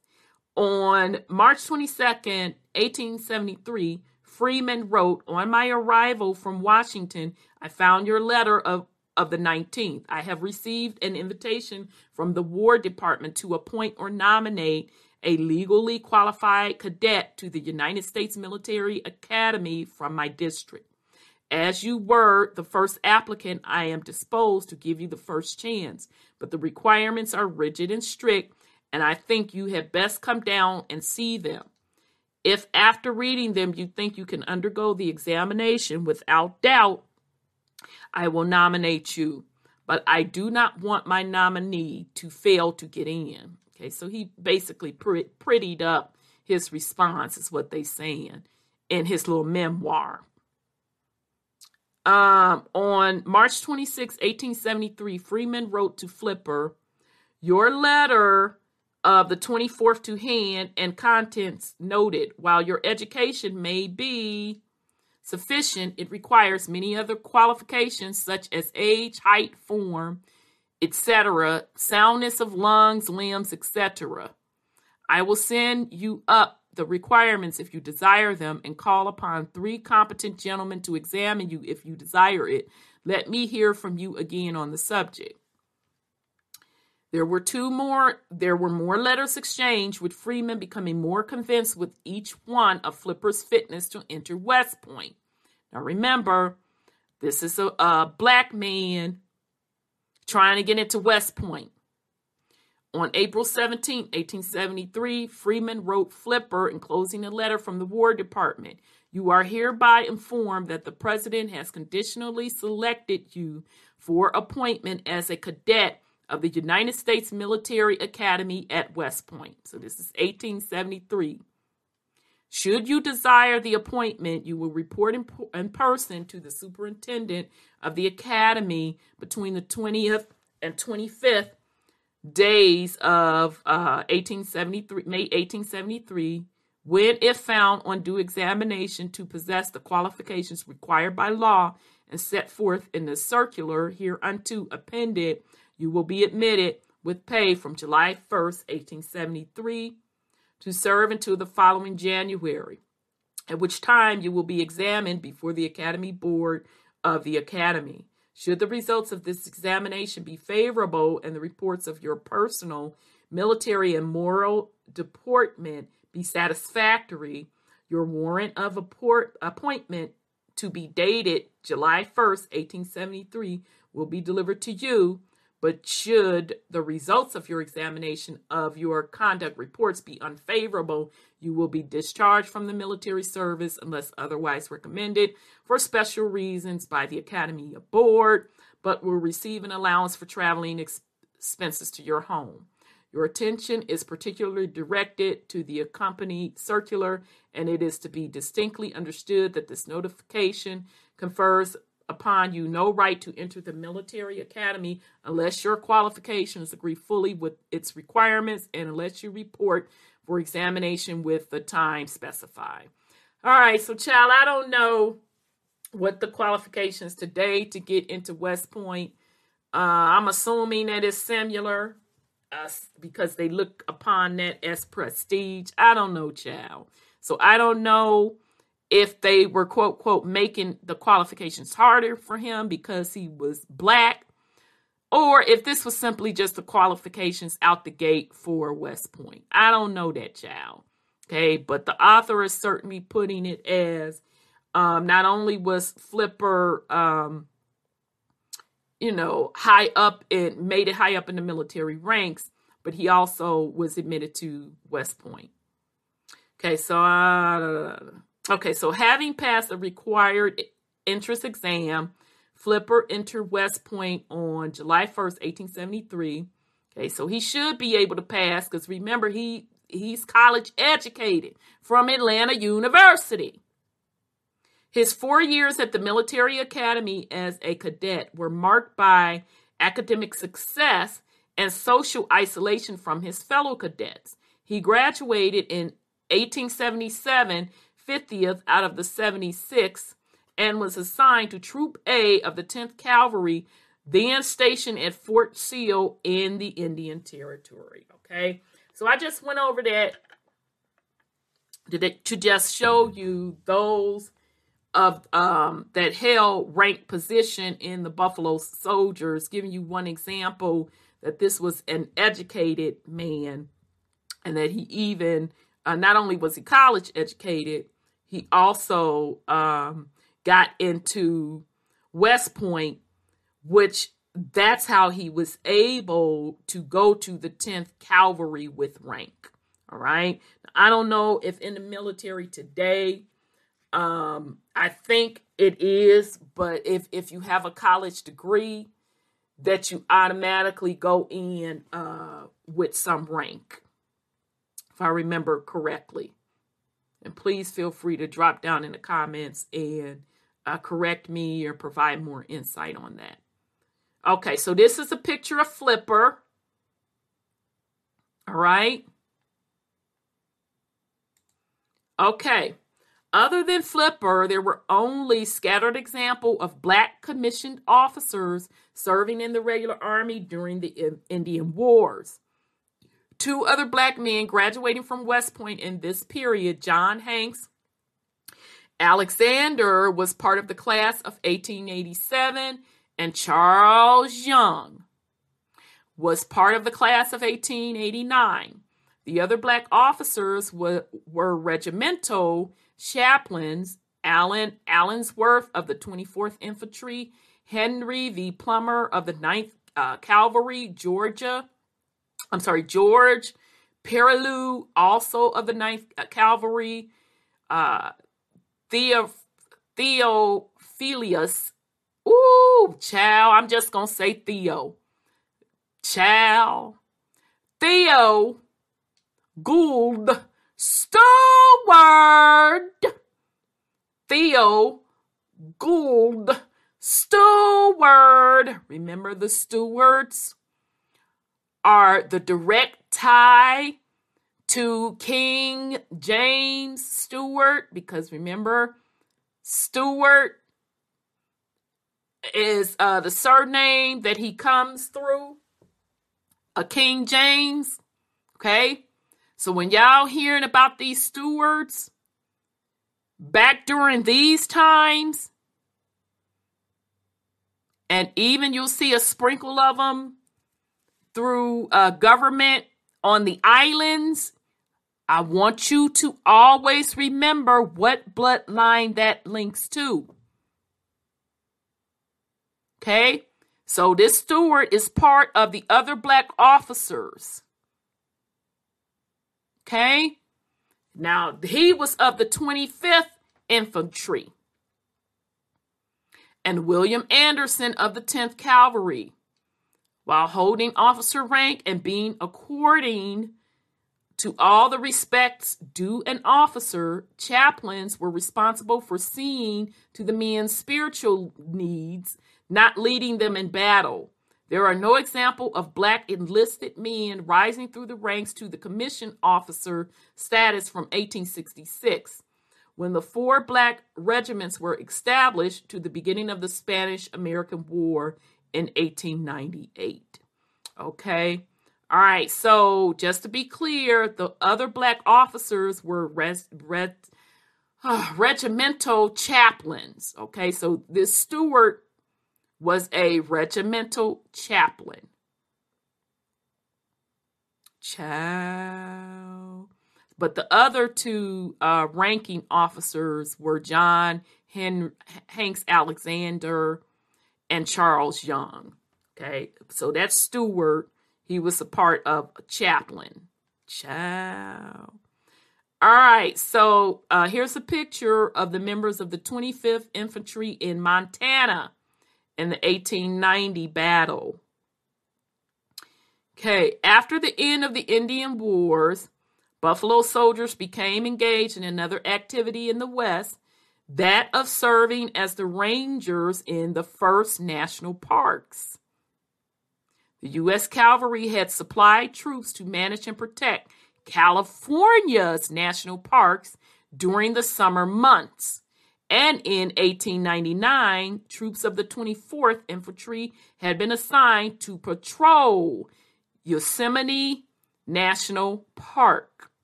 In June 1903, troops I&M of the 9th Cavalry, then based at the Presidio in San Fran or San Francisco under the command of Captain Charles Young, were assigned to manage Sequoia National Park.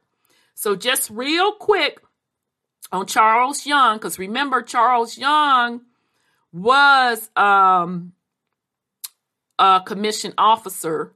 All right, so just real quick on Charles Young, a leader among the legendary Buffalo Soldiers, uh, 1864, born 1864. Oh no, I, well, let me just say Charles Young 1864 to 1922, sorry, served in the segregated U.S. Army of the 19th and early 20th century. Young was one of the few black military officers.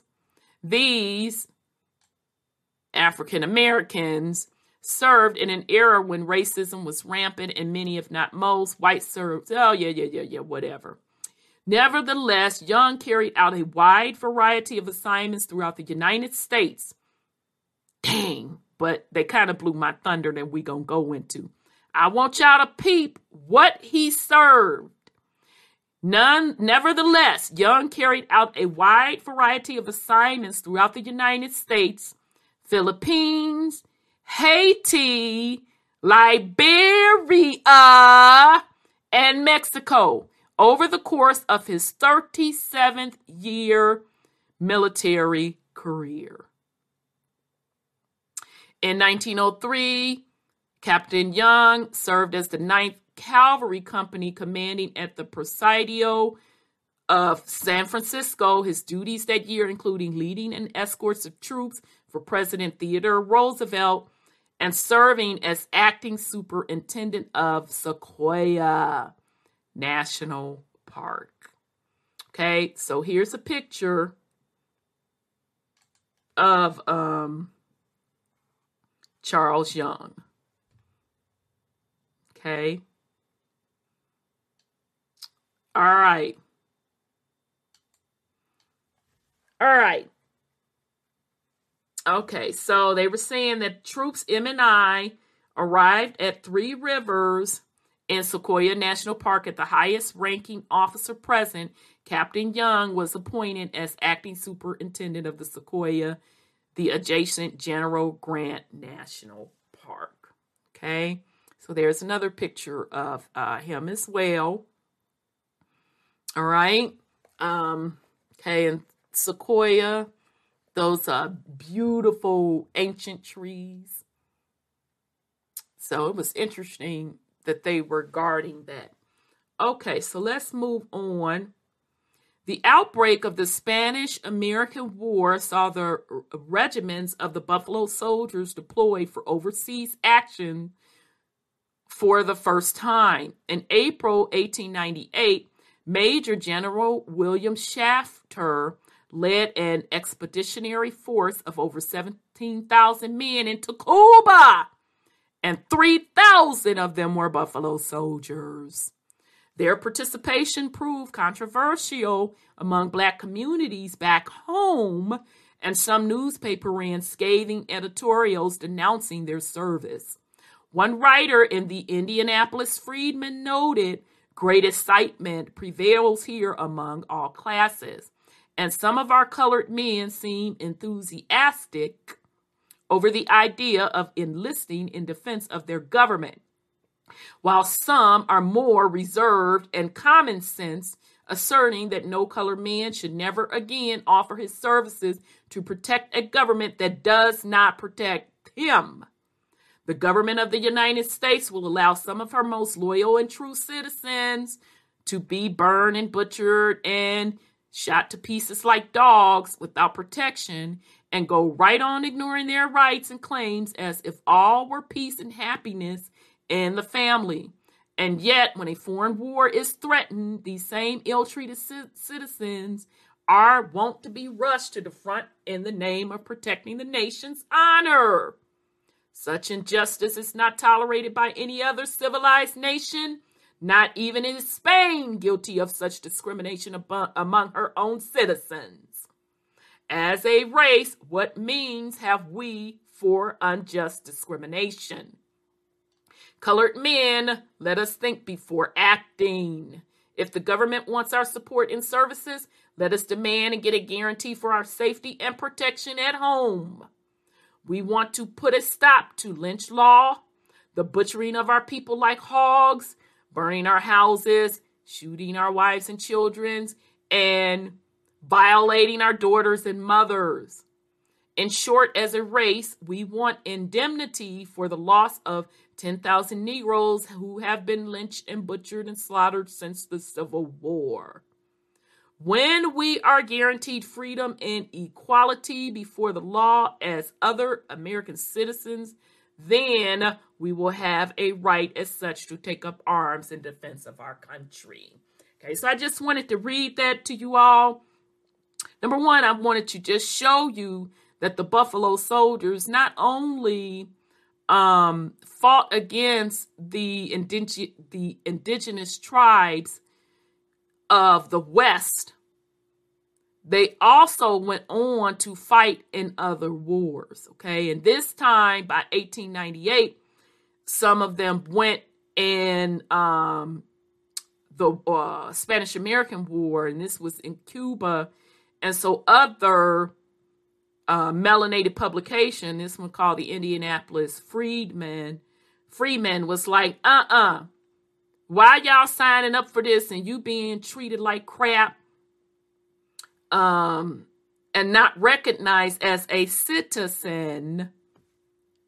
Well, you're although you're a citizen, you're not treated like a citizen in the Americas, okay? And this is the same ideology that was used also in the Vietnam War. Remember specifically, uh, that was the reason that Muhammad Ali uh, refused to enlist.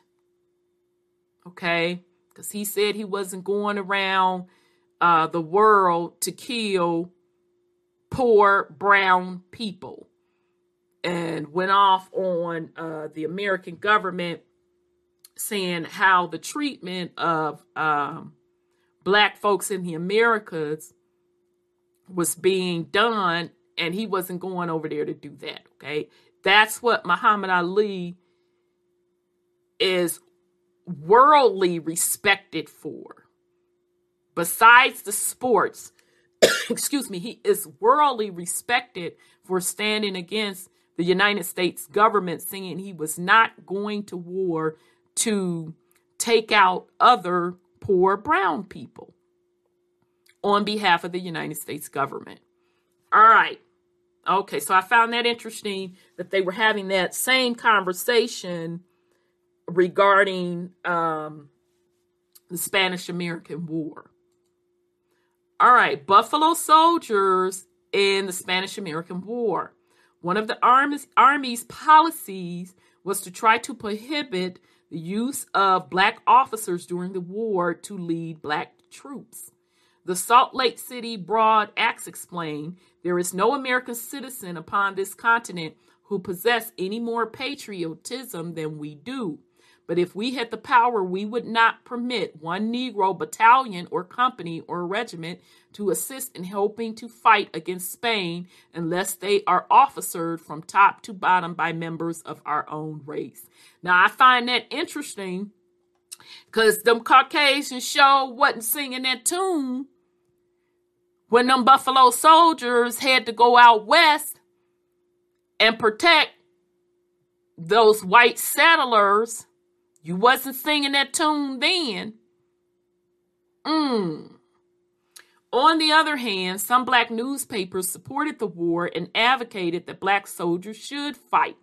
The Cleveland Gazette wrote, So far it looks as though we are drifting into a war with Spain. Spain is by no means the equal of the United States and will eventually be greatly worsened. But war will be a costly business to this country and should be avoided if possible. Nevertheless, the American people have a plain duty before them, and they must meet it without truckling or compromise. Our government is founded upon that grand and cardinal idea of justice, and it is the duty bound to maintain the national honor and to vindicate its righteous claims at any sacrifice, as much as we may deplore the terrible consequences. So, again, I put this in here to just show you the other side of uh, the coin for the opposition. Uh, so some of uh, white folks felt that black soldiers shouldn't be fighting in uh, the Spanish American War, and if they were to fight, they should only fight if they are under the commandment of uh, white military officers. And then you had uh some black folks saying no black soldiers should fight and it's their duty to fight as uh black soldiers okay so i just find that interesting that you have have some black folks saying no we shouldn't be over there fighting in cuba because you don't treat um blacks as proper citizens in the united states you're not protecting blacks in the United States against these Jim Crow laws and the violence. And then on the other side, you have blacks saying, no, that's your duty to fight. Okay. So I just find that interesting because we still hear these same arguments today, not so much the arguments from the white side on, uh, you know, black commanders and all of that jazz. Uh, but the fact, the, the, the fact among the conflict among melanated black people in the Americas on the participation in the armed forces and the reason why black folks shouldn't be doing it and why they should be doing it. Okay. All right. So, uh why did I Okay, why did I highlight this? I guess I wanted to show you uh another um Bail. I don't know what bail was. Sorry, fam. I highlighted it, but um don't know what bail was in here for. Maybe the next um article will get will, will tell me. All right. A picture of soldiers after the Battle of San Juan Hill, including soldiers from the 10th Cavalry. Thanks to the reports of the bravery of the Buffalo soldiers and other black volunteers during the Spanish American War, many in the black community believe that the war marked a turning point for race relations in the country. They lauded their heroes in articles, books, poems, and songs, and they believed that having proven that they could and would fight for their country, their country would reward them with a recognition of their rights and liberties as Americans. This unfortunately would not be the case. As a result of the Spanish American War, the United States became an overseas empire for the first time. Now, I just want to read that again. As a result of the Spanish American War, the United States became an overseas empire for the first time, and one of its newly acquired possession the Philippines was suffering political unrest. The child that blew my little locks back did not know nothing about this Philippine connection. Having fought Spain for their independence, Groups of insurgents turned on the new occupiers when it became clear that they were not going to be granted their independence.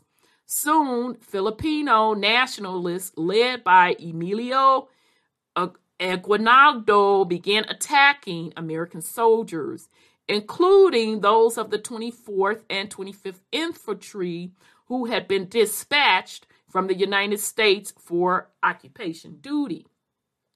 As the attacks mounted, the 9th and 10th Cavalry were sent to the Philippines to reinforce those units already there, meaning all four Buffalo Soldier regiments were involved in the Philippine War. Yeah, fam, that, that blew me back. Blew my wig all the way back. My locks all the way back members of the 24th Infantry in the Philippines. There was considerable opposition back home over fighting in the Philippines. Many black writers and leaders believe it was wrong to subject non white people to occupation, and thus they largely supported Filipino independence. Okay, because them Filipino, they were brown people. Okay, the Washington Bee wrote, particularly while she is busy on a harebrained attempt to go into the colonizing business against its own Declaration of Independence, and while she is making such frantic clamor of some kind of independence, which she has up her sleeve for Cuba, because remember, Cuba is brown people also, and the Filipinos would it be extremely wise for the American Negro to show up to the entire civilized world the class of liberty they enjoy here? We could maintain about a dozen bright, brainy, and race loving men at the expense, extremely small, and which could be raised by having each large city where colored number more than 20,000 make individual contribution through local organizations or through one grand national organizations. So in other words, why are melanated black soldiers going over there colonizing other brown folk? So the Cuba and the Filipinos. Okay? But remember, the same regime, the Buffalo Soldiers, colonized them same brown American Indians. Okay? But now, whatever they were promised as a collective, as people were cutting deals, before the start of the Civil War and during the Civil War as melanated people that fought with the United States government on behalf of the United States government, whatever they were promised, they didn't fully get. It backfired because instead, what happened, you had those whites those indentured servants, yep, them same indentured servants that came off of the quote, quote, work plantation with them melanated black soldiers, they were put in the position of power. Okay? And those black folk were put as the underclass. And then they even put laws in place in the South called the Jim Crow to reinforce that. Okay? So by the time it came for the Spanish American War, some of the black folk that were on the side of the United States government during that Civil War was like, wait a minute, hold up. Why should we keep fighting for you when you ain't lived up to the promises that you promised us during the Civil War and during the Indian Wars? We came out of both of those wars. Now we are the underclass citizen and acts of violence are being created against us and our families. So that that same military training that you have given these soldiers and the education in some of those soldiers that's holding those uh, military officer positions, we could use those people in our melanated communities. That's where we can be using them. We could be using them in our melanated communities. All right. And they went on to say through local organization or through one grand national organization. In support of the fighting in the Philippines, the Indian Indianapolis Freeman wrote, It pays to be a little thoughtful. Those papers and prominent citizens who said that a Negro was a fool if he espoused the cause of our government as against the Philippines have some considerable crow to eat, or in order to be consistent, prove to be fools themselves. So I want you all to peep game. I want you to understand the dynamics within the collective melanated community. Okay? Now, this is in the ranks of the collective melanated community that fought on behalf of the United States government against the melanated Indians. Okay? That fought in the Civil War. Those collected melanated people are now split because one side is saying, no, no, no, no, no. We should not be fighting the United States government's wars when they've broke promises to us. But then you have the free men who are putting out in their publications what are y'all talking about? You're citizens. You're citizens of the United States. That's your duty. That's what you're supposed to be doing and had the nerve to say the strife is no race war. It is quite time for the Negroes to quit claiming kindred with every black face from Hannibal down. Child. Hannibal was no Negro, nor is Aguinaldo. Child. Now, see, as this free man was telling other Negroes who ain't a Negro, the other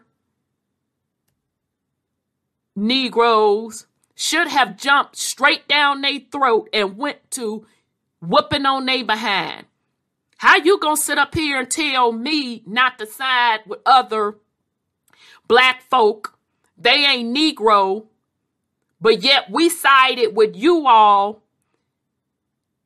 and got messed over by this government. And you gonna tell us not to trust all black folk? Now, who shouldn't have been trusted was you. Okay? And that is the same strife that the melanated collective community has today. Only difference is no, it's really no difference because they didn't realize it back then. And melanated people as a collective still do not realize today on which side everyone stands. And just because you are melanated does not matter which part of the planet you are from and specifically in the Americas, just because you are melanated does not mean you are on the same side. Okay? Because as we talked about before, you have Black Europeans who come from those Black nobility bloodlines or they were in the Black nobility court and they have favor so, meaning they get the positions, they get a little bit of wealth, they live relatively comfortably, and they are put in place to tell the other blacks slash Negroes how we all should be in alignment, but only if that alignment serves the United States government. Okay? We are to share in the glories or the defeats of our country's wars. That is patriotism, pure and simple. Child. See, that should have been straight swinging material right there. That should have been windmilling material right there. But is it a little bit of karma going on? Or a lot of karma, not a little bit, a lot of karma going on with the melanated community because you sided to overtake other people's stuff.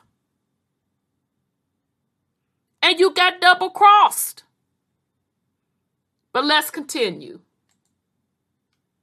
The soldiers on the front lines in the Philippines were not unaware of the contradiction of black soldiers fighting in segregated unions, mostly under white officers, against other people of color. There were no set piece battles. Instead, it was a war against insurgents, not unlike that which the Buffalo Soldiers carried out, I'm sorry, carried on against the Native American tribes in the West in the 1870s and 1880s. Okay, so I don't know what he means by no insurgents, but those same people of color in the Philippines were people of color, black tribes in the West. So there was no difference. Okay? As the war progressed, many black soldiers began to believe they were engaging in an unjust war. And Filipino insurgents used this to their advantage, engaging in psychological warfare to try and encourage black soldiers to desert. They addressed leaflets and posters to the colored American soldier designed to remind black soldiers of the discrimination and violence they suffered back home. The propaganda warned the soldiers they were being used as tools in the hands of their white masters to further the latter amb- ambitions to oppress other people of color. So, I'm going to say once again if those soldiers were not double crossed by the U.S. government, they wouldn't have had no problem going out, getting it in with the Filipinos. And I say that because they didn't have a problem getting it in with the American Indians because they were promised all of these things. And because they didn't get all of these things, and then, in fact, they came out of those wars, the Indian Wars and the Civil War, as lower class citizens. Now they're like, this is really the same thing over again. Really, at the end of the day, what are we getting out of it? And the Philippines was using that to their advantage. Plus, the United States now were putting the white Caucasians in power which the uh, the black folks that fought on behalf of the United States didn't get the power. So that was just all around the losing deal for um, the blacks that fought on behalf of the United States. A total of six black soldiers deserted to the Filipino nationalists during the war, so most soldiers continued to serve honorably, if not entirely enthusiastically. Commissioner Sergeant Middleton W. Saddler of the 25th Infantry explained, I know a Middleton also, y'all. wow. We are now arrayed to meet a common foe, men of our own hue and color. Okay, so this Mil- Mil- Middleton it's melanated. I, yep, I literally know a middle uh, Middleton child. So he basically saying we are now arrayed to meet a common foe, men of our own hue and color. Mm-hmm. Whether it is right to reduce these people to submission is not a question for soldiers to decide. Mm-hmm. Our oaths of allegiance know neither race, color, nor nation. Mm-hmm. Another black soldier wrote, We're only regulars and black ones at that. And I expect that when the Philippine question is settled, they'll detail us to garrison the islands. Most of us will find our graves there. Ciao. One soldier of the 24th Regiment who read who read the Filipino propaganda was Private David Fagan, a native of Tampa, Florida, on November 17, 1899. Fagan defected to, oh, okay, the Alquan, uh, Aguinaldo's forces and was named a captain, wow, in the Philippine Revolutionary Army. So successful a leader was he that a bounty of 600 was levied on him a bounty collected by the Filipino uh, defector who brought the Americans a decomposed head he claimed was Fagan's. There is no proof that it was, in fact, Fagan's, and he was never see- seen or heard from again after the end of the fighting. Child, if it wasn't, and it probably wasn't Fagan's, he just stayed over in the Philippines, honey. Presuming him dead, the Indianapolis Freeman told readers in December 1901 Fagan was a traitor and died a traitor's death. But he was a man, no doubt, prompted by honest motives to help a weakened side, and one he felt allied by bonds that bind. Ciao. Y'all let the Indianapolis Freeman publication get away with that. Y'all should have been swinging on them. But let's move on. Ciao. Now we up into the 20th century. The next major military operation involved the Buffalo Soldiers was back near the Southwest, and it was one of the most unique campaigns in American history.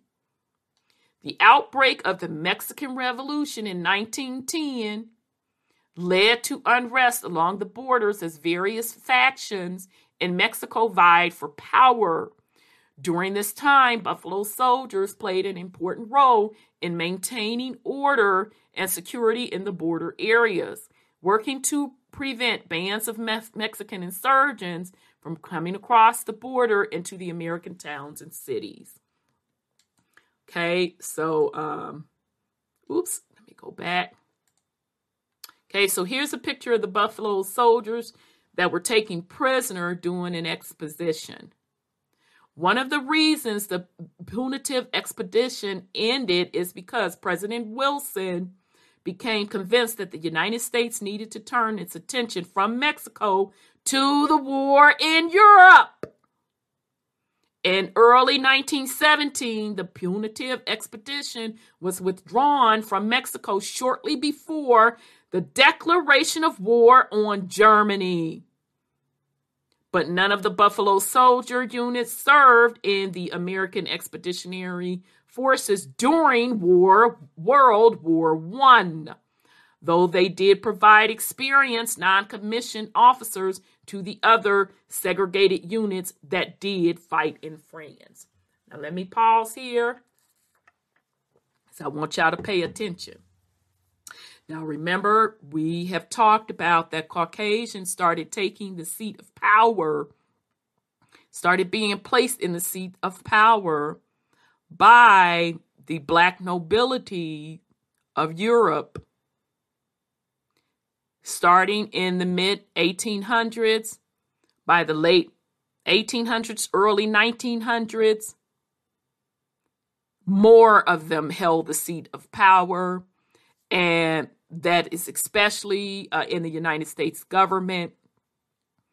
Um, okay, because the first Continental Congress was mainly made up of melanated men. You can go look it up. It's mainly made up of melanated men. Matter of fact, I will put a picture in that at the end of the podcast. All right. So by the time the official U.S. government was installed, it was white men. Okay? So, where I'm going with this is the reason why they didn't want melanated men fighting in World War One was because it was the change of the face of power. So, changing from the face of power were the black nobility Europeans so, meaning King James, King George, them people. To their bloodlines, either their bloodlines, meaning their mixed bloodline with Caucasian or pure Caucasians that they appointed in these positions. So now it is said um, that the switch over from World War One and World War Two, that was really to establish the true New World Order. So coming from a melanated rule kingdom to Caucasian rule kingdom, changing the seat of power. So that is why they did not want the Buffalo Soldiers fighting in those wars. Okay? Because it was time to rewrite history. All right? To build up the white kingdoms, to establish the white supremacy empire. Okay. Now, it is also said that uh, these wars also around the world, World War One and World War Two, was also to um, switch out even in Europe the last of the melanated empires as well. Okay. All right. So, the 10th Cavalry did, however, participate in what might be considered the only battle of World War I fought on American soil. And see, I didn't even know this, y'all. The Battle of Ambos Noglacios.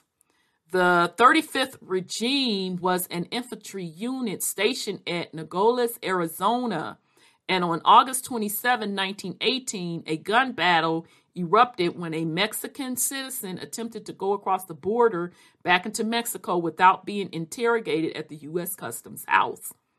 The initial shooting prompted reinforcements on both sides of the border to rush towards Nogales.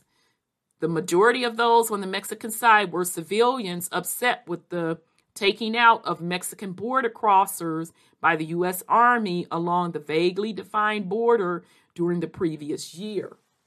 On the American side, the 10th Cavalry was sent to Nogales to reinforce the 35th Regiment alongside state militia and off duty soldiers.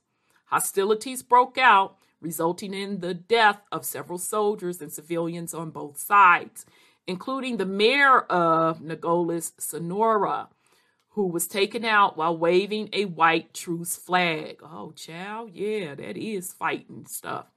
A ceasefire was arranged as U.S. forces occupied the heights of the uh, heights south of Nogales, and everything calmed down. Due in part to war hysteria rampant in the U.S., the United States at the time, rumors began to fly that Germany uh, military advisors had fomented the violence and died alongside the Mexican troops they led. Credence was given to these rumors partly due to Zimmerman telegram incident. Mm. Really? I'm just tripping on that Zimmerman name, y'all. A document in which Germany promised Mexico, child. Now, child, I had read this before. Now it must be sinking in. Mm-mm-mm. Child, it must be sinking in what they done said. Whew, child. They better stop playing with me now. So, a document in which Germany promised Mexico the return of their former territories in the Southwest if they entered the war on Germany's side and attacked the United States. By the outbreak of World War II, the original Buffalo Soldiers regiments of the 9th and 10th Cavalry and the 24th and 25th Infantry had been disbanded or reorganized. The soldiers of the 9th and 10th Cavalry were moved into service units, while soldiers from the 24th and 25th regiments formed parts of the segregated 92 Infantry Division, which served in Italy, and the 93rd Infantry Division was served in the Pacific. During the war, there were independent segregated artillery tanks and tank destroyer battalions across various theaters. All of these units could, to one degree or another, trace their lineage back to the traditions of the Buffalo Soldiers. Interesting. President Harry S. Truman signed Executive Order 9981 on July 26, 1948, ordering the interrogation, I'm sorry, the integration of the armed forces.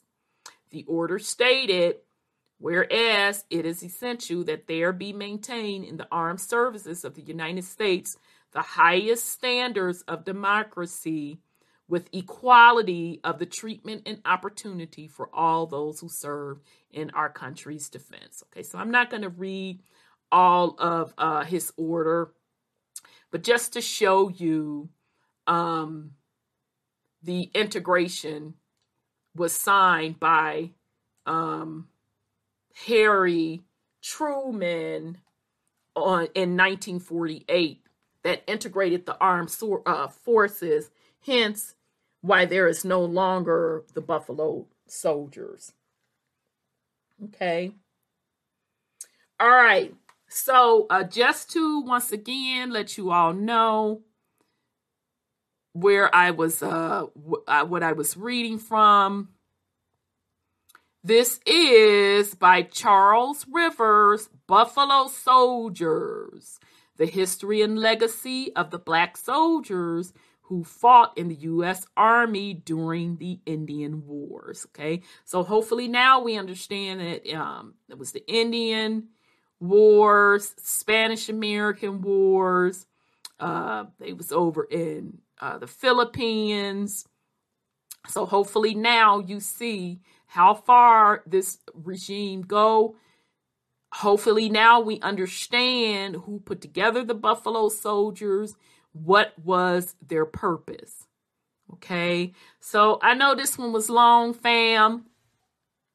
Sorry it had to be so long, but I, I wanted to give us a, a clearer picture of who the Buffalo Soldiers were, uh, what their purpose was. And I also just want us to keep in mind, because my goal is for us to truly understand true history because it's not as clear as black and white, meaning Caucasians against black folks. Okay, it's not as clear as slavery, meaning slavery with white uh, colonizers enslaving black Africans. That's not the truth. Okay. All right. And you're going to continuously, as I touch on these topics, give you the true story of what really went on. It was a lot more complex than what they are telling you. Okay. So as you are going through your own research, as you if, if you're researching your family lineage, or if you're just reading regular history, pay attention to the dates line up the dates and what events they're telling you, and you can put the pieces together just with their information. you will be able to put the true story together. When they talk about slavery, more than likely, when they're going through historical events, I don't know if they purposely slip up or they're putting it in there to give a little bit of discernment or not discernment, give a little disclosure, and you have to be well read enough to pick up that they're slipping in the truth. You'll get that they're giving you the true story. Okay. Sometimes they'll slip up and say indentured servants. We've already went through what indentured servants mean. And in this case, you saw where they named that the occupation of one of the Buffalo soldiers was a farmer during the supposed time of slavery. And then the author had to clean it up, saying, Oh, but you know, he really wasn't a farmer, he was a slave, but the army just documented his occupation back then as a farmer when they were really a slave. Uh, no, that makes absolutely no sense. When we can look at the census records, and they are very clear on the census records what you, what you are, what your occupation is, what your gender is, and your location. All right? And what was your title in that household? They're very clear. So, uh, this is Rhonda, family with WTUZ Radio Podcast. I wish everyone well on this Sunday. Um, if you are not subscribed to us, I highly encourage you to subscribe to us like, and share. So thank you all very much, family. Peace and love. All right, family, this is a little bonus material. I have pulled together some pictures from the Buffalo Soldiers and um, hope you enjoy. Thanks so much, family, for your support. Peace and love.